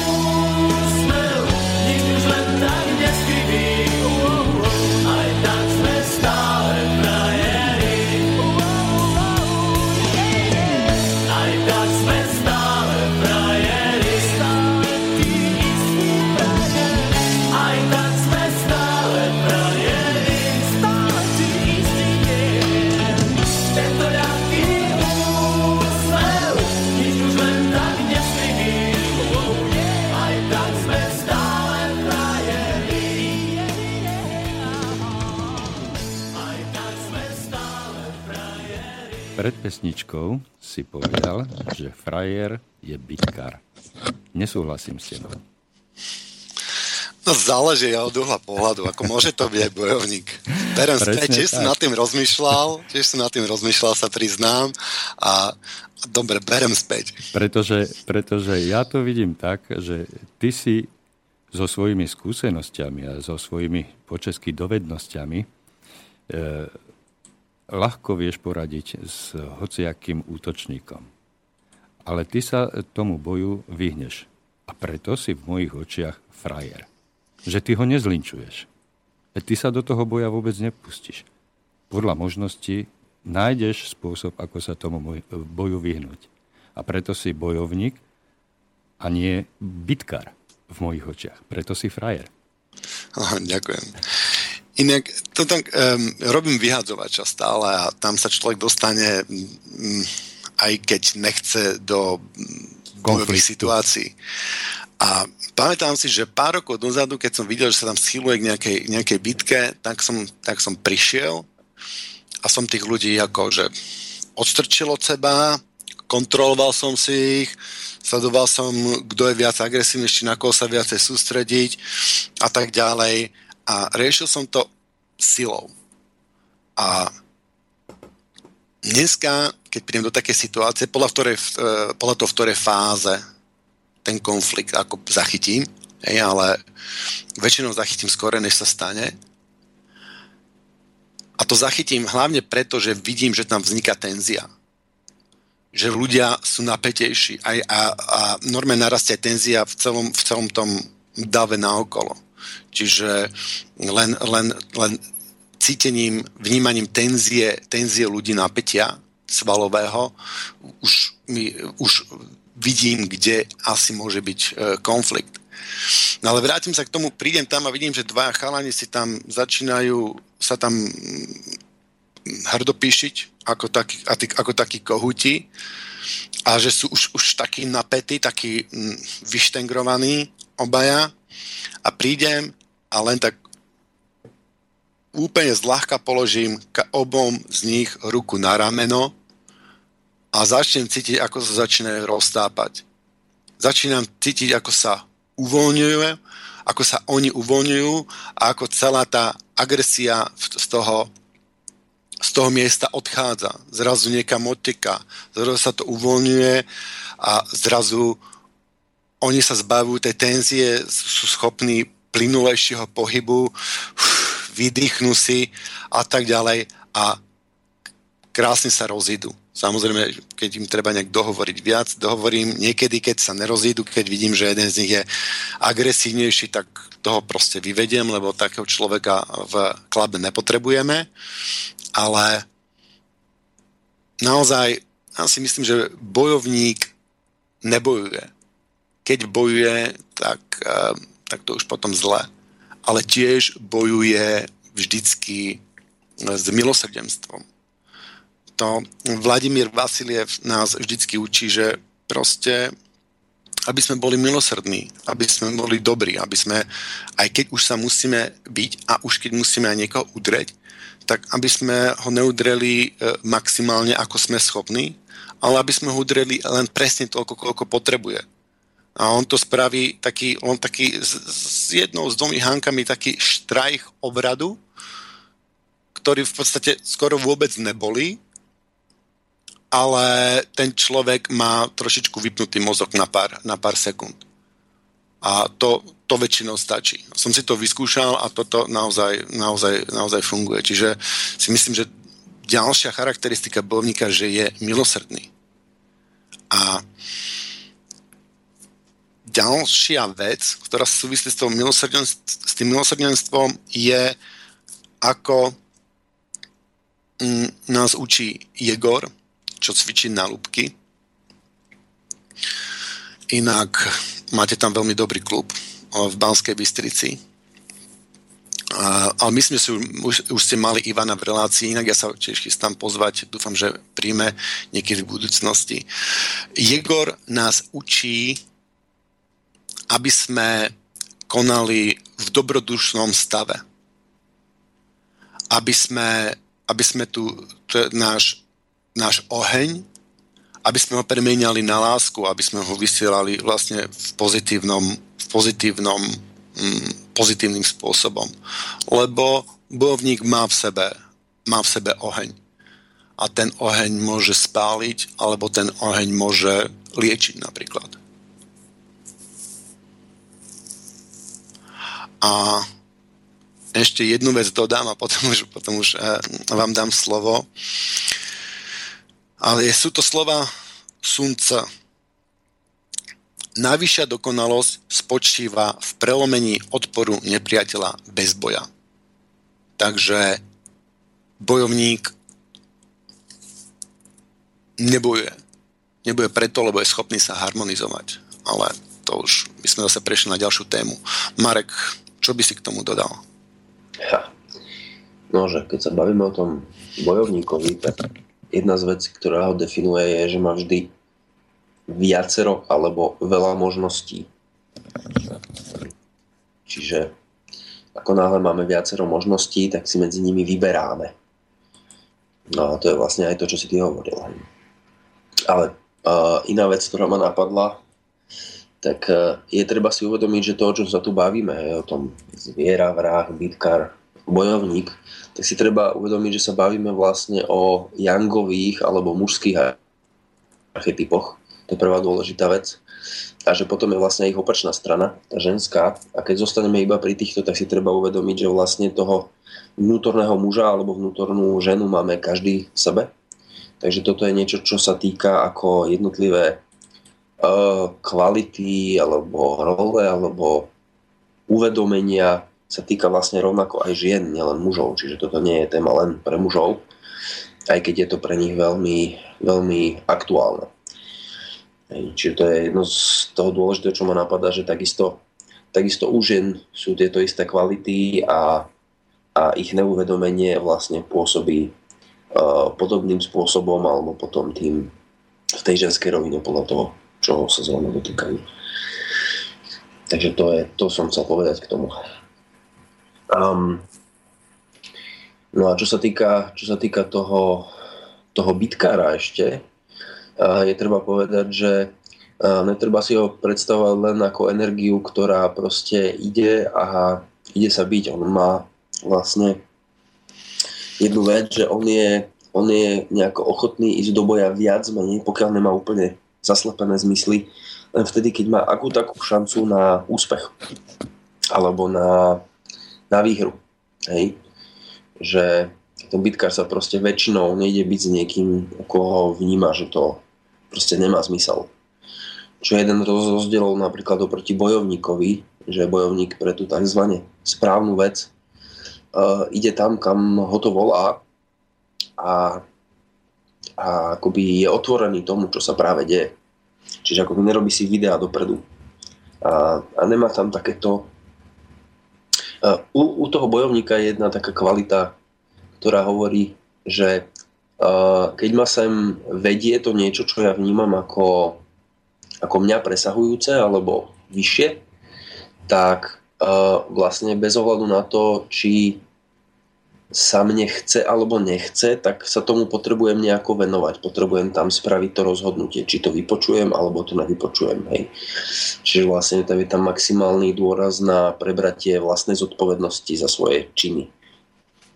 Čiže tam už nefunguje niečo také, že, že asi áno, alebo možno, alebo niečo podobné. Je to veľmi jasné, veľmi priame. A to je niečo, čo myslím si, že všetci neznášame vo vzťahoch, keď je nejaká nejasnosť alebo nejaké takéto odpovede, pretože vlastne ako náhle poviem niečo, čo má 99,9%, tak je to stále nie. Hej. Takže u toho, u toho bojovníka je proste prezatie absolútnej zodpovednosti za to jasné áno a jasné nie. To je niečo, čo bitkár vlastne nerobí v tej svojej kvalite.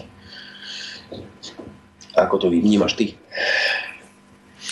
Ja, um, neviem, no, nie vždycky som, viem povedať jasné áno, jasné, jasné nie. Už napríklad v tej otázke tých utečencov, tam tiež neviem povedať jasné áno a jasné nie. Tiež to ale za akých okolností a rôzne, rôzne aspekty a tak, mm, a tak ďalej. ale tomu nechcem sa týmto, týmto pohnúť. Uh, ja by som to prešiel na ďalšiu, ďalšiu vec a to je, to je cit. Že ten bojovník cíti, že má tie zmysly na vyššej úrovni, by som povedal. Vnímaš to ty tiež takto, ako to bojovník a, a cit?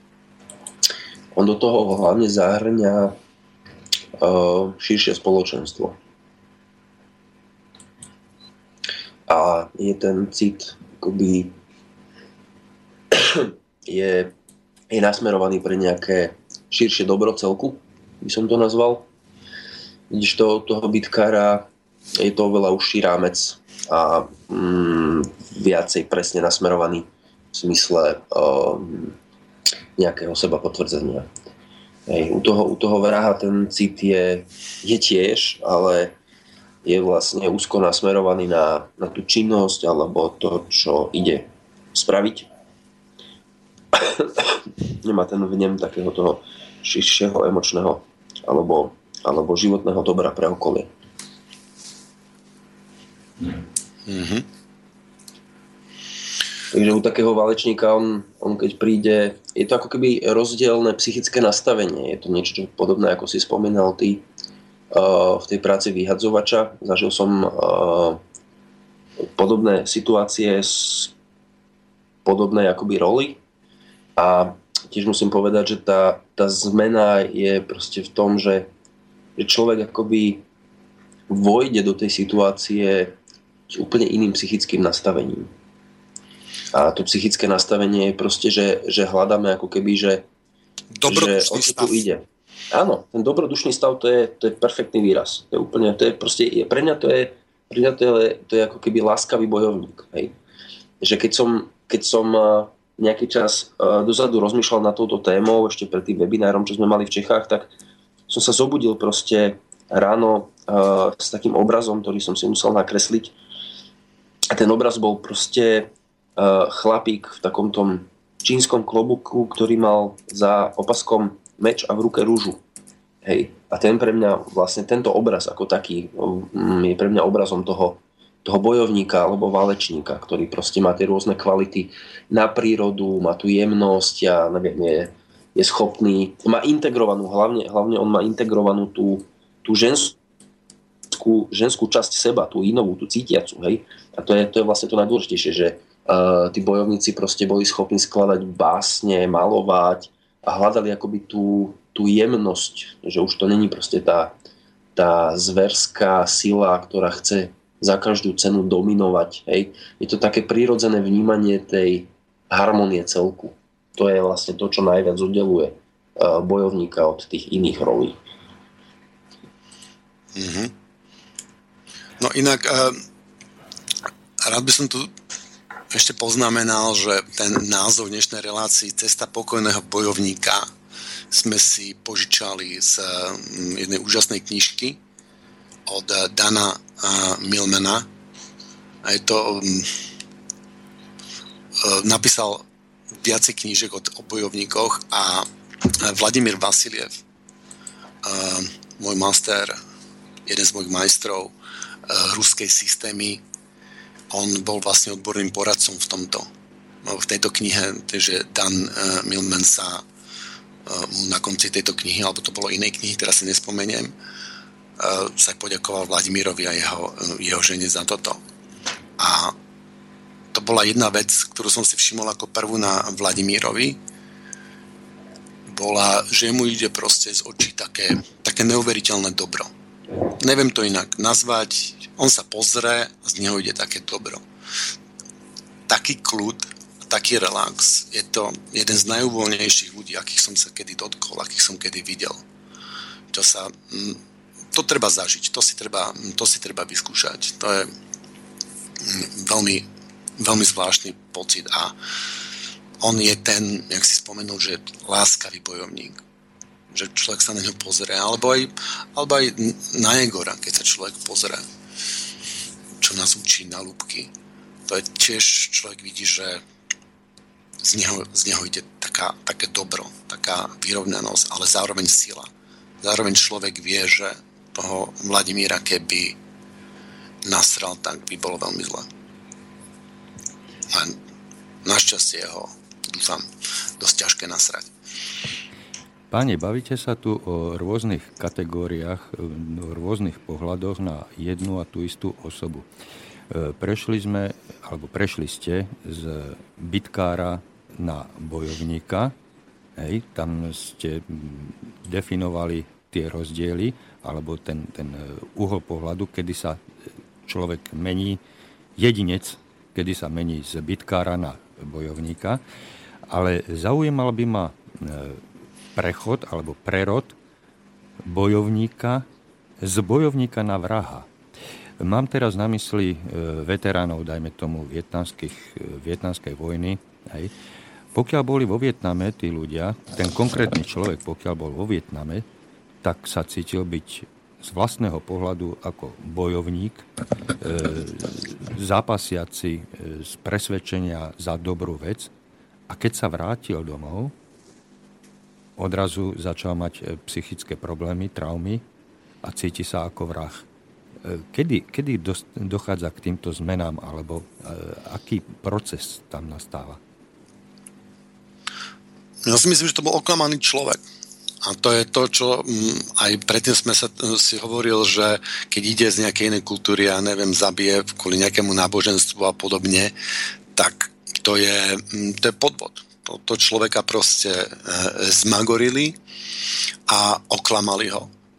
A on išiel do toho so srdcom, možno ako bojovník, ale keď zistil pravdu, že je vrah, tak mu potom bolo z toho zle a s tým musel žiť.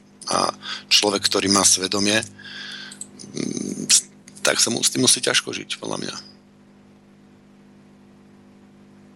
Marek? No vnímam to podobne. A hlavne, a pokiaľ viem, tak tam narukovalo alebo obišlo veľa, veľa ľudí, ktorí, ktorí v podstate vôbec nevedeli, o čo ide a mali proste iba v sebe tú energiu toho, ktorý chce konať, alebo dokonca vôbec tam ísť nechceli. A, a naozaj, že, že proste my vieme, my vieme ľudí oklamať do, alebo naviesť, alebo zaviesť iba do určitej miery. Ako náhle ako náhle sa dostaneme do situácií, ktoré sa nás naozaj dotknú a si to precítime, precítime tú akoby nezmyselnosť toho, toho zabíjania, ktoré vlastne nikam nevedie, pretože to zabíjanie týmto štýlom vlastne plodí len ďalšie zabíjanie. To je tak, ako keby niekto povedal, že chcem, chcem zabiť smrť. To je proste nezmysel, aj mentálny.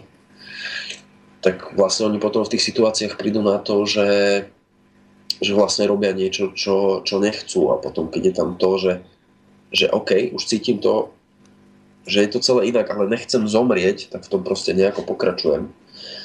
No a potom, keď sa vrátim, tak vlastne sa musím niekomu zodpovedať. Pretože tá vyššia moc, ktorá ma tam poslala, e, tá sa nezodpovedá ako keby nikomu. Hej. Tu nemôžem, nemôžem ju proste osloviť a brať ju na zodpovednosť, tak potom už zostáva vlastne na zodpovednosť len ja sám sebe. To zrkadlo vlastne zostáva, zostáva u mňa a, a ešte je tam potom iná vec, že, že vlastne veľa tých, veľa tých veteránov Uh, oni vlastne neboli ocenení, neboli ohodnotení, nebolo im pod, podtlpkané po ramene takým spôsobom alebo postarané o nich, že staré kultúry napríklad uh, vedeli, že keď sa, že keď sa bojovníci vrácajú z vojny, predtým, než sa dostanú do rodných dedín, tak proste musia prejsť určitým procesom. Hej. A ten proces bol proste také znova, znova poučtenie, pretože, pretože ako hovoríš, proste v tých, v tých momentoch to je proste, no musím sa stať nejakým spôsobom vrahom, pretože keby som bol bojovníkom, tak proste musím povedať, s týmto nesúhlasím a odchádzam. Hej, a radšej, radšej budem dezertérom. Takže tam si oni museli vybrať. Buď odkráčam, alebo sa nechám zabiť, alebo proste budem v tom pokračovať. A potom sa musia sami sebe zodpovedať. a keď navyše nedostane taký človek ani uznanie a není o neho postarané, tak uh, svojím spôsobom v zásade nemá šancu.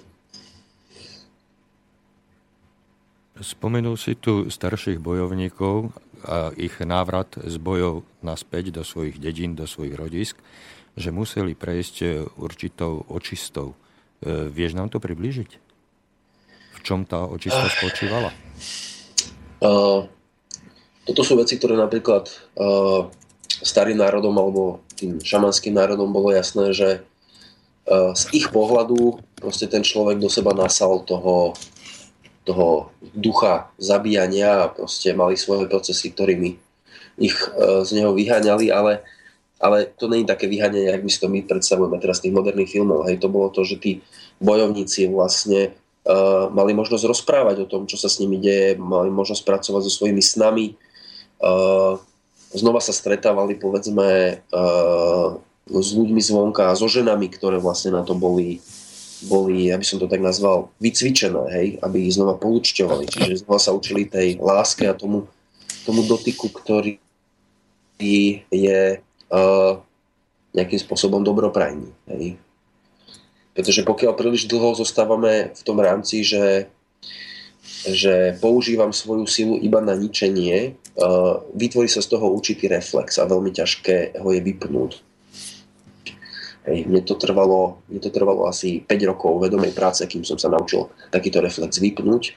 Pretože keď sa ma niekto dotkol, tak bez toho, že by som o tom vedel, tak som mu proste lámal ruku alebo niečo podobné, takže sa ma ľudia už potom v mojom okolí ani veľmi nechytali. Takže je to taký, je to taký uh, svojím spôsobom bolestivý, bolestivý proces zisťovania toho, že v jednej chvíli, že, že, že už by som to chcel mať inak, ale ešte to nemám a, a vlastne to bola taká resocializácia tých ľudí, ktorí sa vrácali z týchto boisk.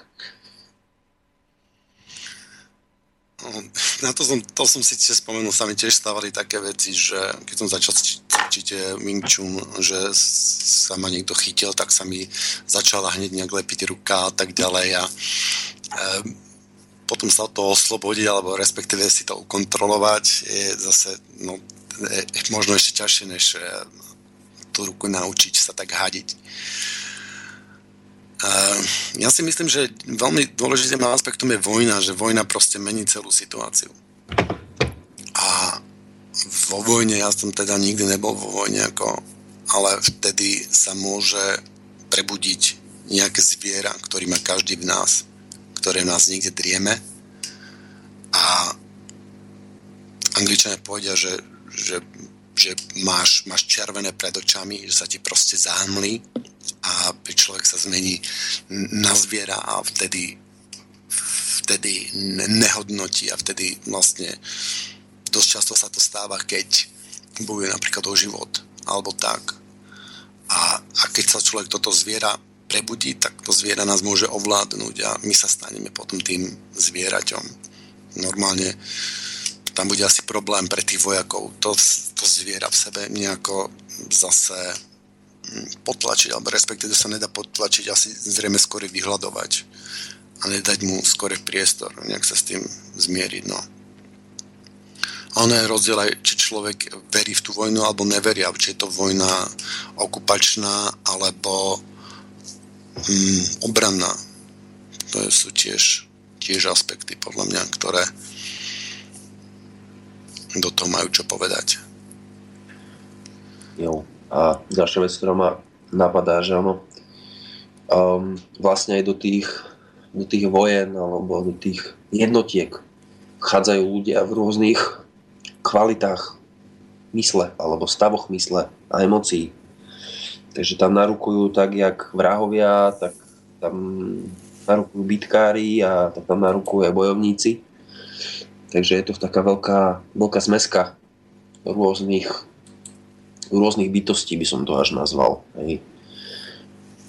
A, a pokiaľ, pokiaľ sa vlastne válečníkovi alebo bojovníkovi stane, že prepne len do toho zvieraťa, tak to je proste to, že, že sa vyhranil, že sa mu udialo niečo také, čo prekročilo jeho schopnosť e, cítiť to, čo zrovna cíti. Že to je vlastne taký obranný obranný aspekt, ktorý sa mu nahodí v psychike, také určité odštiepenie sa od toho, čo zažívam, lebo je to niečím cez. A to sa nám vlastne v živote stáva veľmi často. Um, kľudne sa môže stať, že človek uh, funguje vlastne už uh, v tej roli toho, toho bojovníka a zrazu sa stretne s nejakou vecou v živote, s ktorou sa nikdy dovtedy nestretol. Je to nejaká obrovská životná zmena, ktorá proste v ňom zobudí nejaké staré, staré zaspaté zranenie a, a vtedy proste zrazu zistí, že preklikol do, do úplne inej kvality bytia. Hej, že takéto veľké zmeny sú uh, napríklad uh, narodenie dieťaťa. Hej. To zobudí v rodinách a v tom okolí veci, ktoré, ktoré nezistíme, pokiaľ sa to neudeje. Hej. Alebo, alebo napríklad uh, uh, um, uh, také zlikvidovanie povedzme posvetných pohrebísk. Hej. To je jedna z veľkých vecí. V Bratislave je veľa, veľa bytoviek a veľa domov postavených na starých pohrebiskách. Hej. A z hľadiska Feng Shui uh, si malo kto uvedomuje, že vlastne tam tí ľudia potom chorlavejú. Pretože tie energie aha, proste pracujú. Není to len tak. Čiže uh, všetky, všetky tieto prechody medzi tými jednotlivými rolami sú hodne závislé od toho, na akú máme, akú máme kapacitu um, nechať sa dotknúť alebo, alebo uniesť nejaký emočný stav ale myslím ako otvorene uniesť, hneď sa od neho odpojiť. Takže to je taký jeden asi z najväčších rozdielov, ktorý vnímam medzi tými jednotlivými rolami. To je tá akoby uh, citová kapacita, ktorá v tom je. Dáme si ešte poslednú pesničku? Dajme. Nech sa páči. Akú navrhuješ? Ja by som už ostal pri tom Naďovi, ktorý je tak v téme a dajme si Sme svoj. Nech sa Keď páči. Sme mohli. Ďakujeme.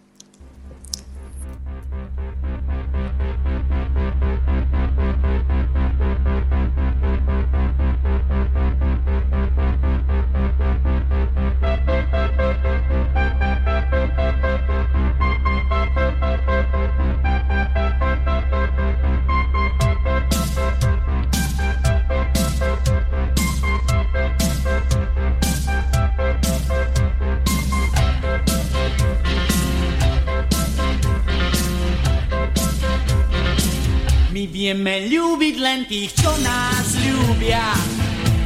Byť ľudských tým, čo sú k nám ľudia. Tak chodte sa byť trocha na bok. Zlí nemajú nárok.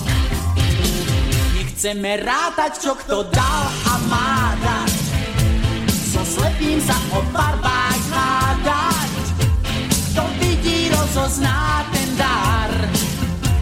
že máme svoju krásnu tvár. Sme svoji, sme svoji, ten pocit nesie nás, hore viac a zás sme svoji, sme svoji. A ten, kto nie je náš, nedosiahne na nás.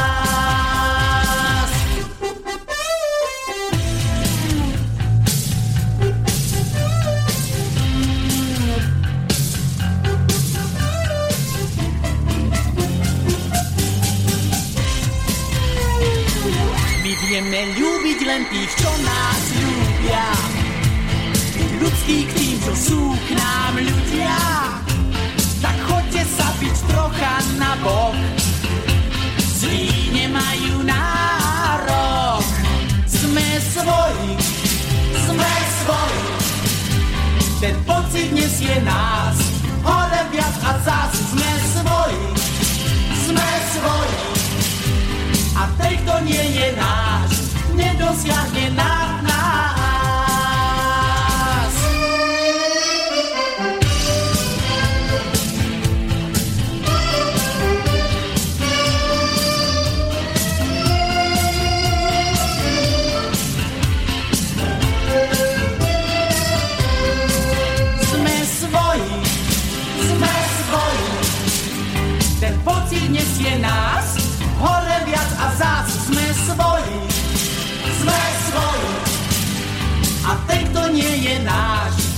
distanciar de nada.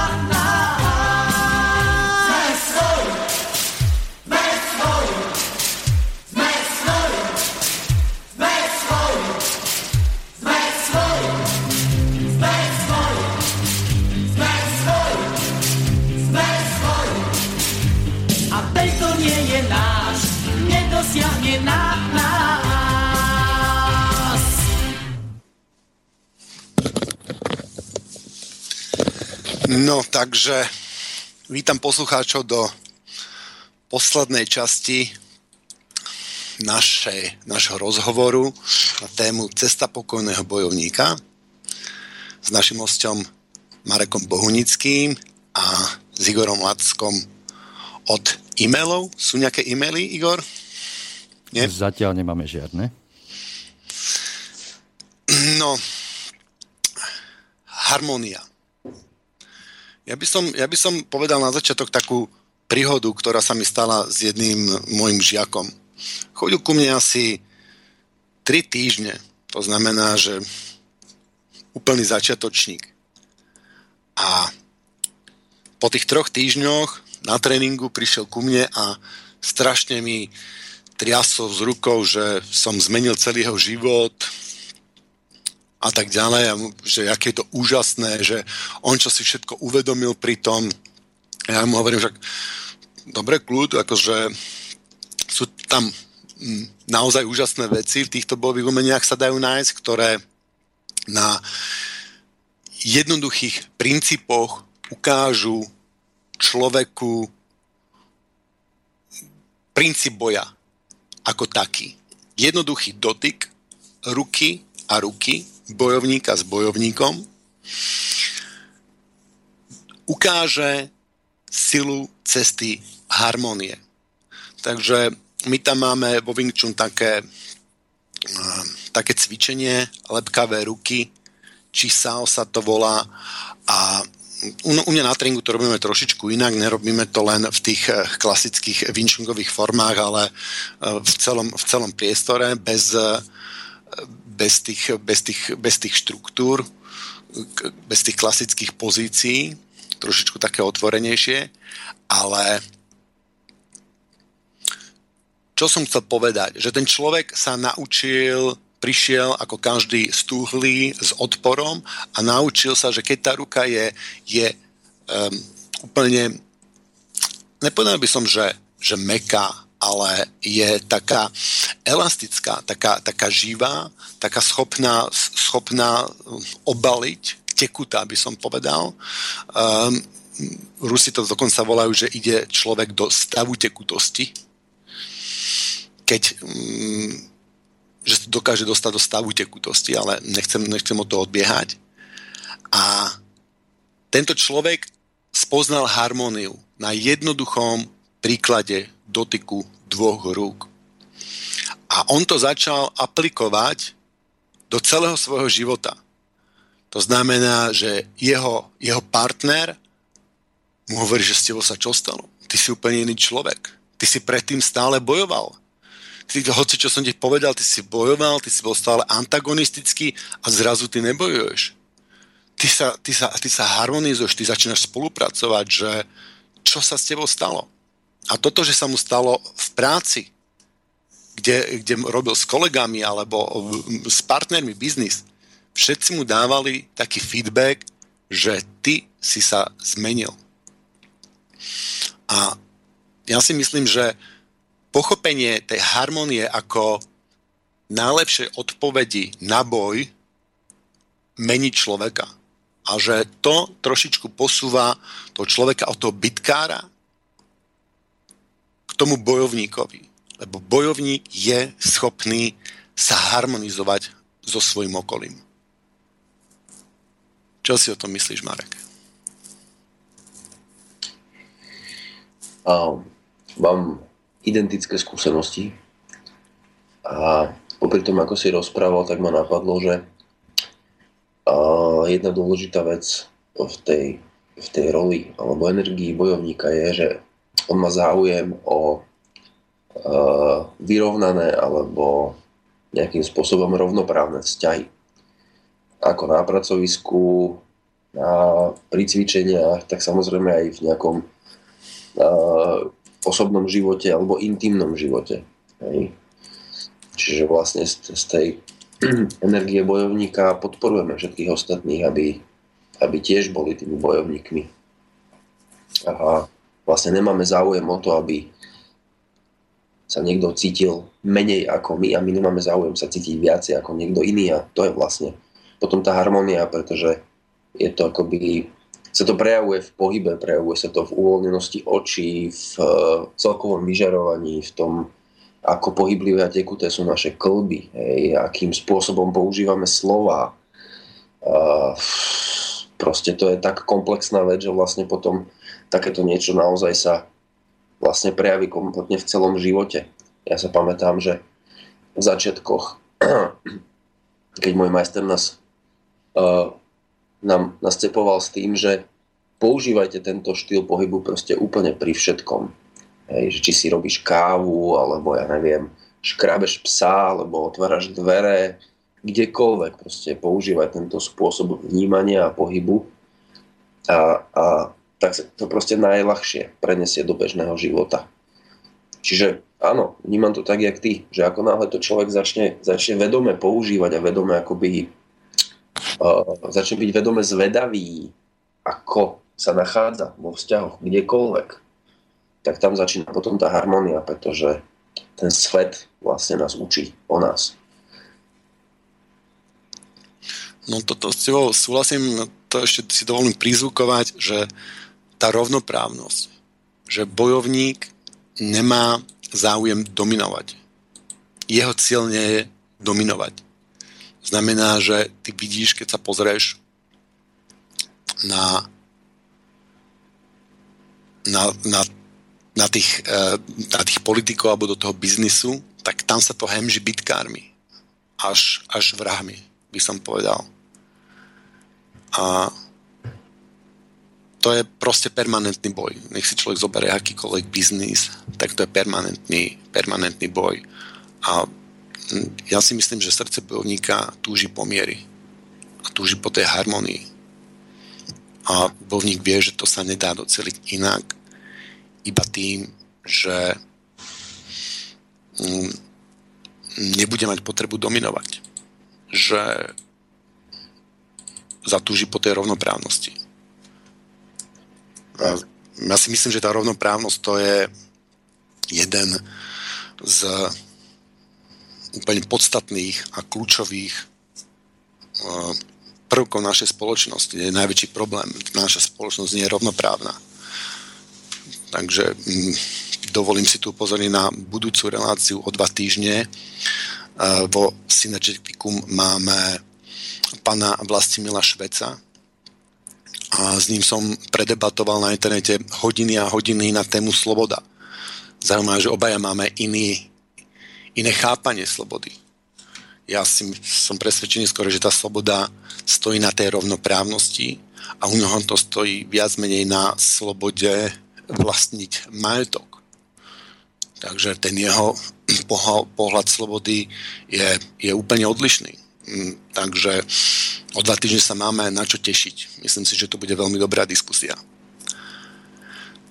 Takže to som vás aj pozval na toto. Rovnoprávnosť. Ja si osobne myslím, že bez rovnoprávnosti ani nie je to slobody, že nemôžeme byť slobodní, pokiaľ nebudeme rovnoprávni. Pokiaľ túžime po dominancii, tak vždy sa nájde niekto iný, kto nám bude dominovať. Niekto silnejší. A tým pádom sa stávame neslobodní. Z tohto aspektu. Z tohto aspektu.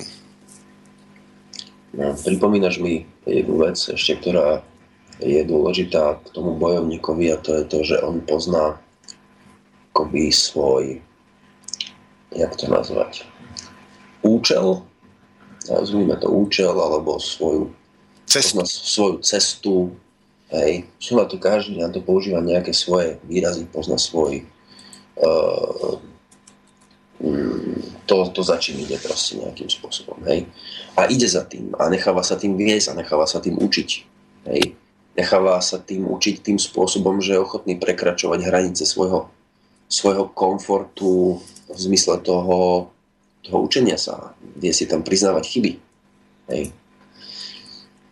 A vlastne to je potom, potom taký prechod, lebo vlastne medzi, medzi, medzi válečníkom a tým ďalším stupňom je v podstate taký prechod, kde, kde keď už on netuší po tej dominancii a, a súčasťou jeho cesty je vlastne nejakým spôsobom uh, viesť ľudí alebo nejaké širšie komunity alebo vytvárať nejakú činnosť, ktorá zasahuje priamo zasahuje širšie skupiny ľudí, tak vlastne sa dostáva k takej, k takej energii, ktorú by sme mohli nazvať, že král. Hej?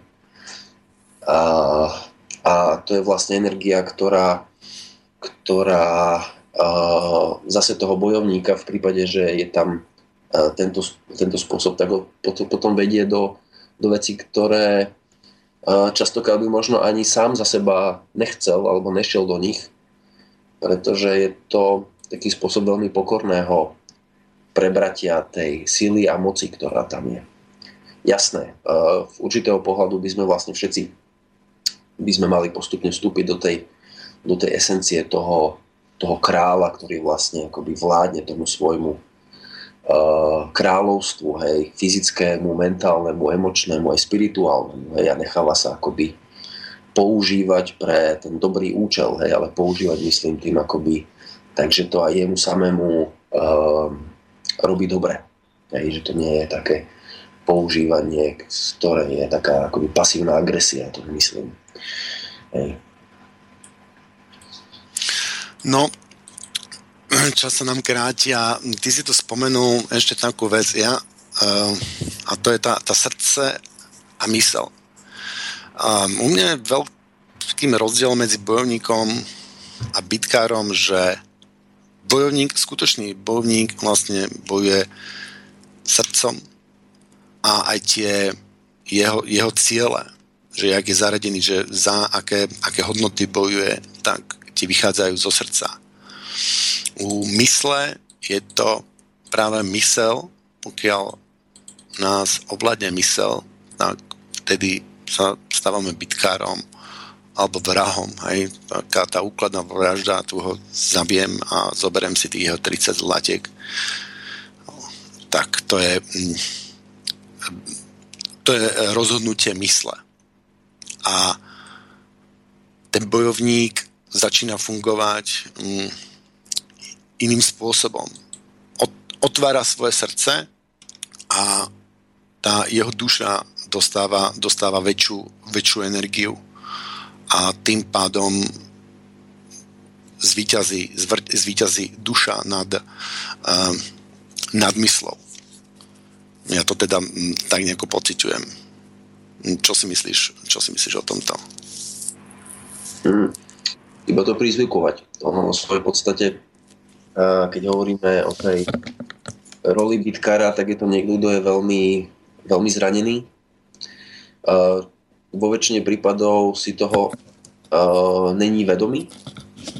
To je taká tá téma tej neuvedomelej hamby a neuvedomelej bolesti, čo je vlastne taký najväčší, najväčší strašiak medzi ľudských vzťahov, pretože pokiaľ si neuvedomujem to, tú, tú bolesť alebo smútok alebo ten hnev v sebe a nie som ochotný si ho priznať akoby natočiť to zrkadlo na seba, tak automaticky v rámci uh, zachovania energie sa udeje to, že ja takúto energiu alebo to, tú hambu vlastne prenesiem na niekoho ďalšieho. Hej. To zranenie, ktoré mám ja u seba, tak proste chcem, aby ním trpel niekto iný. Hej. A to je vlastne energia toho bitkára. To mi pripomína napríklad tú situáciu, keď si hovoril o tom, ako na teba kričal ten chlapík, asi mu nerozumel, hej, že, že uh, v roli toho bojovníka vlastne my cítime a chápeme, že, že ten, kto je v roli bitkára a na nás kričí, tak na nás vlastne kričí svoju vlastnú bolesť. A my to vlastne cítime. Čiže preto sme potom akoby, snažíme sa byť ľudskí, alebo sme ľudskí do najviac, jak to vieme v tej chvíli, hej, najviac empatickí. Takže tam naozaj ideme potom cez to vnímanie srdca alebo by som povedal počúvanie srdcom a, a e, v takom nastavení sa takmer vždy dá nájsť spôsob, ako a, tomu človeku pomôcť sa dostať k seba potvrdeniu. nejakým spôsobom dať mu v niečom za pravdu. Hej, to je ten prvý krok, to je niečo, čo bitka robí veľmi ťažko. Ten, ten bojovník je schopný uh, dať tomu druhému za pravdu, lebo to je začiatok, začiatok komunikácie. Pretože ten bojovník tak ako chápe, že sme súčasťou celku, tak chápe, že akoby z toho šamanského pohľadu uh, on si vysnívala všetky tie situácie a všetkých ľudí okolo seba a pristupuje k ním ako k svojim vlastným zrkadlám. A to je jedna veľká, uh, veľký rozdiel oproti tým iným roliam, ktoré tam sú. Mm-hmm. No, je to o tom stále o, tej, o, tom, o tom srdci, o tej mysli. U nás sa to, mm, sa to tak udomácnilo, že rozprávame o hemisférach, že máme rôzne, že niekto je skôr pravohemisférický, to znamená, že pravá hemisféra, to, je táto, to, je lava, to, je, to znamená, že je skôr tak umelecky nadaný, by som povedal, vníma veci um, skorej um, holisticky. A tá, tá druhá hemisféra, tá logická, tá je zase lineárna a to je, to je, to je tá mysel.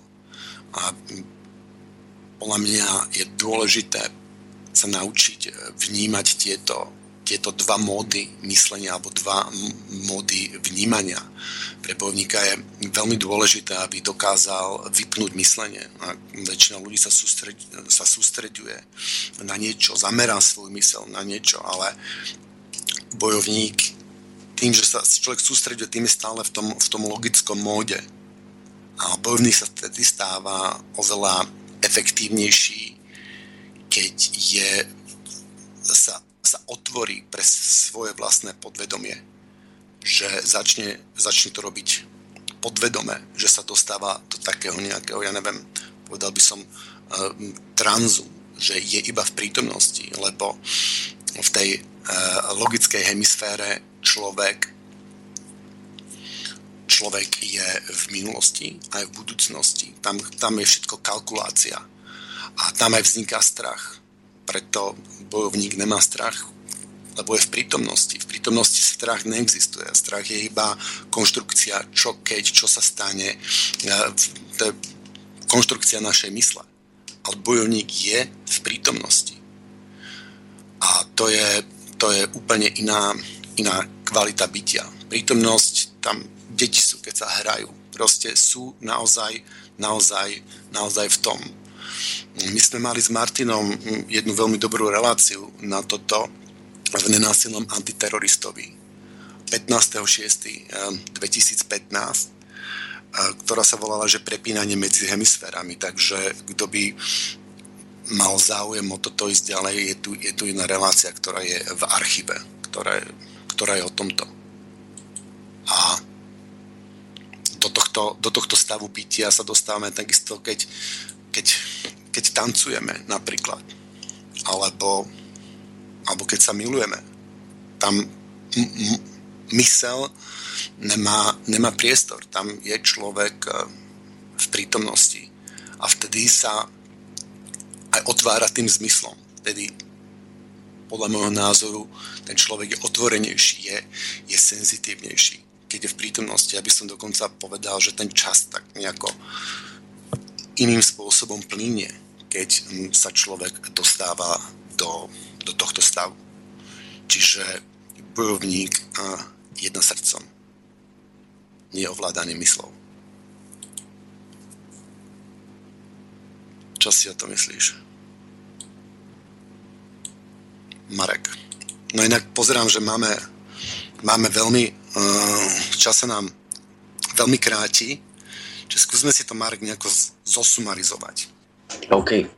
No, asi to, čo by som povedal pre seba, alebo za seba najdôležitejšie je, že, že a predpokladám, že väčšina, alebo všetci tí, ktorí nás počúvajú, sa nachádzajú niekde minimálne medzi tou rolou alebo prechodom medzi bitkarom do, do, do uh, bojovníka a je potrebné hovoriť akoby o tých prechodových momentoch, kedy už akoby začíname rozumieť a cítiť, ako je to lepšie, ako je to funkčnejšie, ale ešte nemáme akoby dokončené tie, tie intuitívne, nie intuitívne, ale tie inštinktívne vlastne reakcie, ktoré tam sú. Hej.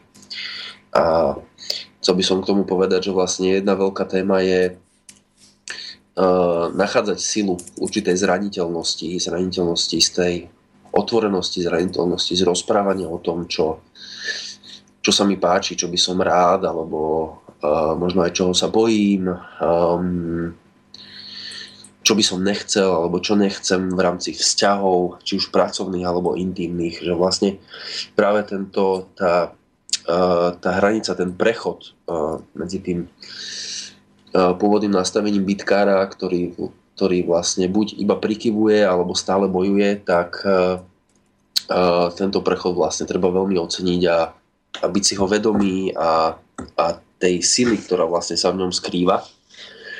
Pretože pokiaľ uh, nie sme ochotní byť zraniteľní, tak sa nás veci vlastne uh, nedotýkajú a tým zraniteľným nemyslím byť akože nasávať, nasávať energie alebo bolesti tých ostatných na seba, to tým nemyslím. Myslím tým akoby byť schopný a ochotný nechať sa dotknúť a súčasne sa dotknúť toho druhého tým, čo naozaj cítim a dokázať o tom uh, rozprávať. Hej? A potom samozrejme aj konať. Uh, čiže vlastne tento prechod, to je taká jedna z, uh, jeden z najväčších challengeov, ktorý, ktorý, alebo teda najväčších víziev, uh, ktoré, ktoré poznám, pretože to prechodové obdobie môže trvať veľmi dlho, môže trvať, môže trvať roky. Hej, my sa tu nebavíme o nejakých veciach, ktoré vyriešime za dva týždne. Pretože tá harmonizácia, o ktorej sme sa bavili a to uvedomovanie naozaj môže trvať roky. Takže to by som povedal na záver, že by som všetkých chcel v tom podporiť, že, že dovolte si akoby cítiť, čo cítite, kam vás to vedie, rozprávať o tom, čo sa s vami deje a tým pádom akoby aj cez ten strach toho, ako budem prijatý a čo mi na to povedia druhý, dokázať na chvíľku zostať v sile tej zraniteľnosti a, a ujde, čo z toho príde. No, ja by som doplnil, že my tam vlastne nikdy nebudeme. Že to je cesta bojovníka, ktorá nikdy nekončí. Že to je proces. A ten, tá, ten proces zmeny z bitkára bojovníka sa nikdy neukončí. Človek môže byť trošičku viac bojovník, ale stále v ňom bude ten driemať niekde ten bitkár.